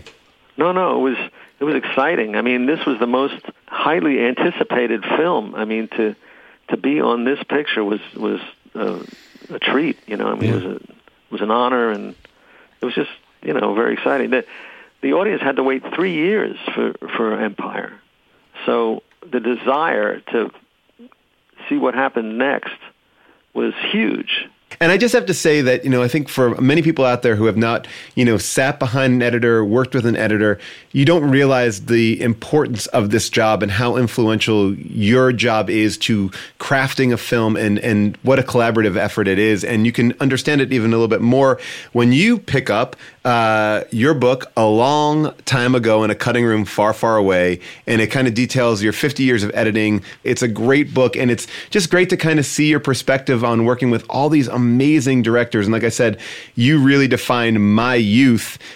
These are all the films that are so, so important to me and remain important to this day. Like a movie like Planes, Trains, and Automobiles, I think it's as fresh as it is today as it was when it was released. And the same thing for Star Wars and many of these other films. Well, I'm blushing. Thank you very much for all those nice things you said. Well, thank you for your time, and definitely check out Paul's book. We appreciate having you on the show. Yeah, likewise. Thank you very much. Thank you. Bye. Bye-bye. So Star Wars opens up on 32 screens when it opens on May 25th, 1977. And I got a little bit of a newsreel from it. Star Wars. It is more than just a successful movie. It is a box office phenomenon. The film is breaking attendance records all over the country. Not since Jaws have so many people stood in line to see a movie. Alan Ladd, Jr., an executive at 20th Century Fox, whose film it is, talked about the reasons for its appeal. I think it's just good and evil. The simplicity of the whole story is what really makes it work. It's a fantasy, and I think we all grew up in a fantasy world, and I think that it works on that level. So, I mean, it's so interesting that they're showing this, all these clips of people, but do you think that that's... We've been talking a lot about why this movie resonates, and do you think, is it that simplistic? Is it that reason? I mean, it's like the Wizard of Oz. It's there's no shade of gray here. I mean, is that why you think this movie works? I mean, it's interesting that they've done what they can to take away any shades of gray, you know, most right. famously with making Han Solo not shoot first, you know, right. that they're like, let's make it even more. Now they kind of make him almost shoot first. It's weird. He has his hand on. Oh. It's McClunky moment. You know, it's a bizarre moment. I mean, it's super bizarre. Like, I mean, when I was reading articles about the time, they're like, they think it might be so popular because it's coming out of that Rocky ethos. You know, we had just seen Rocky right. and we were into crowd pleasers, and then this is the next year. I mean, I like that they go, not since Jaws have people stood online. I mean, not since last summer? Yeah. Okay, cool. But it's weird to me that we haven't stopped standing in line. That's right. really what's so strange to me about it. You know, we've had rises and falls in national cynicism since then, and yet this is just still the thing. It's just still the thing. And it's kind of bizarre to me, honestly. And, yeah. I don't know what that is. I mean, to me, I actually really do kind of blame the VCR that we never had to put it away for anything. We never had anything replace it in our hearts. Well, then you must like Disney, because Disney puts their stuff like on moratorium. They put stuff away so you can't get it at all times. So that's a great argument. But now, Amy, I will ask you this, though, because I think what we've been wrestling with is it's undeniable. This movie is undeniable. It is in our blood. It's there. But yet it's 13 on the AFI list. This is after Raging Bull. I was just going to say significantly lower than Raging Bull. And I'm looking at this, and I mean, when I was talking to you earlier, we were talking about the AFI list. I go, the AFI list, I think, represents or should represent, you know, the top 10, the most influential films of our time. Like, they have to be in the top 10. Like, it has to be very special to be in the top 10. And the fact that this is not in the top 10 is kind of mind-boggling to me. It is. I mean, I feel like, even though to me, at my core, I am a Lucille Bluth. Right. And if you don't know what I mean by that, here you go. Here's some money. Go see a Star Wars. That's basically how I feel about Star Wars. It does feel like it should be in the tens, even though I almost resent that I feel that way. Well, because look... Citizen Kane, The Godfather, Casablanca, Raging Bull, Singing in the Rain, Gone with the Wind, Lawrence of Arabia, Schindler's List, Vertigo, Wizard of Oz. It feels like you take out Raging Bull in a heartbeat. I don't even understand. Absolutely. And I think you could take out I think there could be some switches here too, because, you know, even a movie like 2001, another space film, you know, there's a lot of that top 10 now as we're going through. I see a reordering and a slight reordering, but this movie... I could make an argument that Star Wars should be in the top 5, like, because like Singing in the Rain and Star Wars, like, what is more important in American film culture? I mean, if it was straight up influence, it's hard to imagine anything else. Yeah. Like, really mastering it besides Wizard of Oz, to be honest. Although I don't want to just only go on influence because But this movie is also technically aware that this is doing things that it never done. So we're talking about technical achievement. We're talking about cultural achievement. We're talking about the launching of stars. You know, and the launching of wars. Star Wars. But I mean, we're, you know, you look at it from every technical part: the music, the villain. It checks every single box. I can't tell you off the top of my head the names of the characters in Singing in the Rain. I can't tell you off the top of my head the names of the characters, you know, in Vertigo, right? You know, it's like, I mean, I'm not taking anything away from them, but like there has to be something like the fact that most people know that Darth is Luke's father and they've never seen Star Wars. You know, that means that there's something about these movies that exist. I think it's definitely a top five movie. I think it's definitely a top five movie. Can we make a trade? Yeah. I'll put it in a top five if we never have another one. Well, I mean, all right. Well, then I lose this trade, I guess. Why do we need another one? We have this one. The first one's the best. Can we just call it quits? You know, I think that we'll always have the first one. We don't need to. No one's making the argument to put anything else on this list. I'm not sitting here going like, Rise of Skywalker needs to be on the top 10, or I'm not even making the argument that I normally make, which is like trilogies should be in here. I don't think the trilogy should be in here. This movie by itself, I'm very happy with. I like Empire more. I know we could get into that, but I don't think this only needs to be here. Before, you know, we're talking about the before series. Like I do believe in, I make an argument. Lord of the Rings, I make an argument. This, I'm very happy with the one film. I mean, I really am open to making this cultural deal though. Like, if we can just stop and just be like, okay, it did it. Can we move on as a culture? Right. It can go in the top five, then we carry on with our lives. Well, look, I mean, it would be interesting if Hollywood did a moratorium on all remakes. You can't, nothing on Broadway, nothing on stage, no samples in music for 1 year. Wouldn't it be nice to live in a culture that created things that didn't exist when we were born? Well, yeah, but we'd have to. Every Marvel character existed when I was born. Everything existed already. I'm bored. But then you don't get people like Reggie Hudlin, who brings a mentality to Black Panther that reinvents what Black Panther is. Yes, Black Panther existed before Reggie Hudlin did the comic book run of that. And if there's no Reggie Hudlin doing Black Panther, then there's no Black Panther in the Marvel Universe that becomes this other gigantic, iconic thing. I think that great people can add their own influence to something and make something even better, I think. But what if they invented a brand new thing? Just brand new. Wouldn't it be nice? Look, I'm all for it. You know I'm not against it. I talked about Frozen. You were against me. That's a brand new thing. That's true. But we talk about brand new things all the time. But and sometimes they work, you know.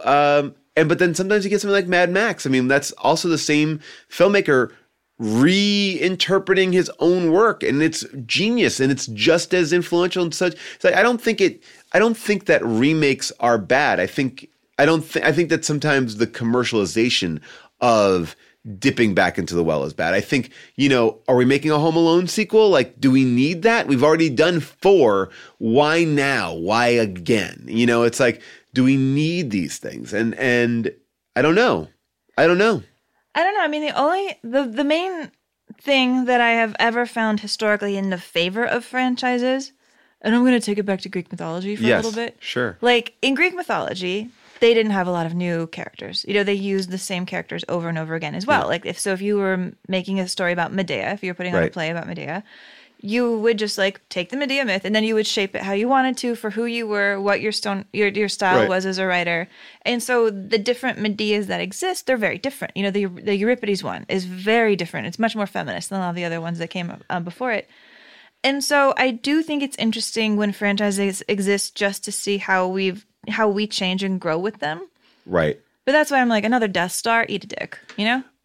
Believe me, I'm not arguing that. I'm not arguing that, like, that every step in the Star Wars world is a great step. But I like the franchise, and I like, you know, when I see people like Rian Johnson tackle it, when I see people like Jon Favreau tackle it, I'm like, oh, these guys are doing something really interesting with it, you know? And I hear what you're saying. Like, wouldn't I just rather watch them make their own thing? Wouldn't it be nice to have something that belonged to us? But I do, because I also get to see Rian Johnson make Knives Out. And, you know, I'm talking about that because that's like the follow-up to essentially The Last Jedi. It's like, it doesn't preclude them. Like, I get Jojo Rabbit because I get Thor Ragnarok. And that do you think Hitler is a franchise character? Probably. He's been in enough movies. How many movies has Hitler popped up in?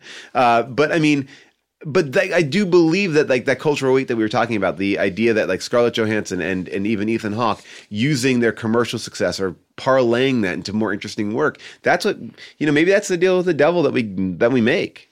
All right. Well, I'm going to let a few other people besides us have the last word. All right, great. This is politics talk now. All right. The first person, just going to give her a sentence, is Pauline Kael, who called the movie, quote, a box of Cracker Jacks, which is all prizes. Okay. I will give the longer negative review to somebody who we recently had on the show.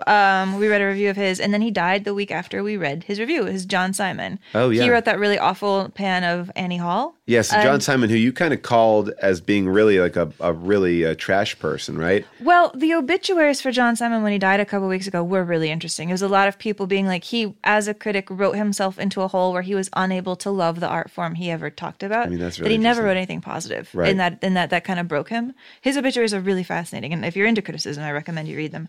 But this is what he wrote for New York Magazine about Star Wars. Star Wars is an impeccable technical achievement, a quantum or maybe quasar leap above 2001, but is equaling sci-fi and comic strips, or even outstripping them, worthy of the talented director of American Graffiti and worth spending all that time and money on? Strip Star Wars of its often striking images and its highfalutin scientific jargon, and you get a story, characters, and dialogue of overwhelming banality, without even a quote-unquote future cast to them. Human beings, anthropods, or robots, you could probably find them all more or less like that in downtown Los Angeles today. Certainly the mentality and values of the movie can be duplicated in third-rate non-science of any place or period. Oh, dull new world. We are treated to a galactic civil war, assorted heroes and villains, a princely maiden in distress, a splendid old man surviving from an extinct order of knights who possesses a mysterious power called the Force, and it is all as exciting as last year's weather reports. There are glimpses of interesting new animals and peculiar hybrids, but they don't stew or say anything novel. For a while, this is funny. Eventually, though, we yearn for something new. This is all trite characters and paltry verbiage. The one exception is Alec Guinness as the grand old man Ben Kenobi. He says Ben is from the Hebrew Ben to make him sound biblical and good. Kenobi, he thinks, is probably related to cannabis or hashish for reasons you can guess. He says that Sir Alex has a wistful yet weighty dignity of tone and aspect that is all his own. Why he should waste the likes of it on Luke, who he befriends, protects, and bequeaths the Force to, remains the film's one mystery. He says, kudos are due to the production staff, but ultimately what you have is a set of giant baubles manipulated by an infant mind. Mm. And then he says that the Force is a distressing thing that appears in various contradictory and finally nonsensical guises of facile and perfunctory bow to metaphysics. And he says that Star Wars will do very nicely for those lucky enough to be children or unlucky enough to never have grown up. Hmm. I don't know. I like the way that one is written. Am I wrong in like saying? No, he's a great writer. Yeah, he's a great writer. I mean, what do you think? I mean, that last line, for children are those unlucky enough to never have grown up, I feel like that should just be handed to people on fortune cookies when they complain about The Last Jedi. Oh, man. Well, Amy, we've talked about it being on the list, and I guess there's one question, but I know it's probably not the case. There's probably never ever been a Star Wars reference on The Simpsons. I mean, never. I mean, if there was, it would have to come in an episode called The Worst Episode Ever. I cleaned out his room. How much will you give me for this? Probably nothing, but let us see. Who? Handwritten script for Star Wars by George Lucas? Princess Leia's anti-jiggle breast tape. Film reel labeled alternate ending. Luke's father is Chewbacca. Oh! I'll give you $5 for the box. Sold. Don't do it, lady. That stuff's worth thousands. Yeah, he's ripping you off. Well, if this is valuable, then back to the leaky basement it goes. And that is how Bart gets banned from the comic book store. I love it. Well, Amy, this has been a pleasure talking about this film. And if you want to continue to hear people talk about it, there's multiple podcasts. I love our friends over at the Star Wars Minute, who broke down I think all 6 and maybe even 7 films. Man, they've gone through it all minute by minute. Definitely check that out if you have not done that. And the Wondery podcast did a great Star Wars story. Kind of, they did Psycho, they've done Jaws, and they also did Star Wars. So worthy of checking those out as 2 interesting companion pieces to what we talked about today. Indeed. And next week, we're going to go back to talking about the best films of the decade. I cannot wait. All right. So get ready for the conclusion of our list of the best of the decade. And remember to keep on calling in and telling us what you think the best film of the decade is. But be short and sweet, because that's what we're going to probably play more than. That number is 747-666-5824. 747-666-5824. And you know what? I thought I would give the final word, Paul, to our friend Bill Murray. Thank you. Let's go out with something really hot for these folks. A big hit out of '77. A Star Wars.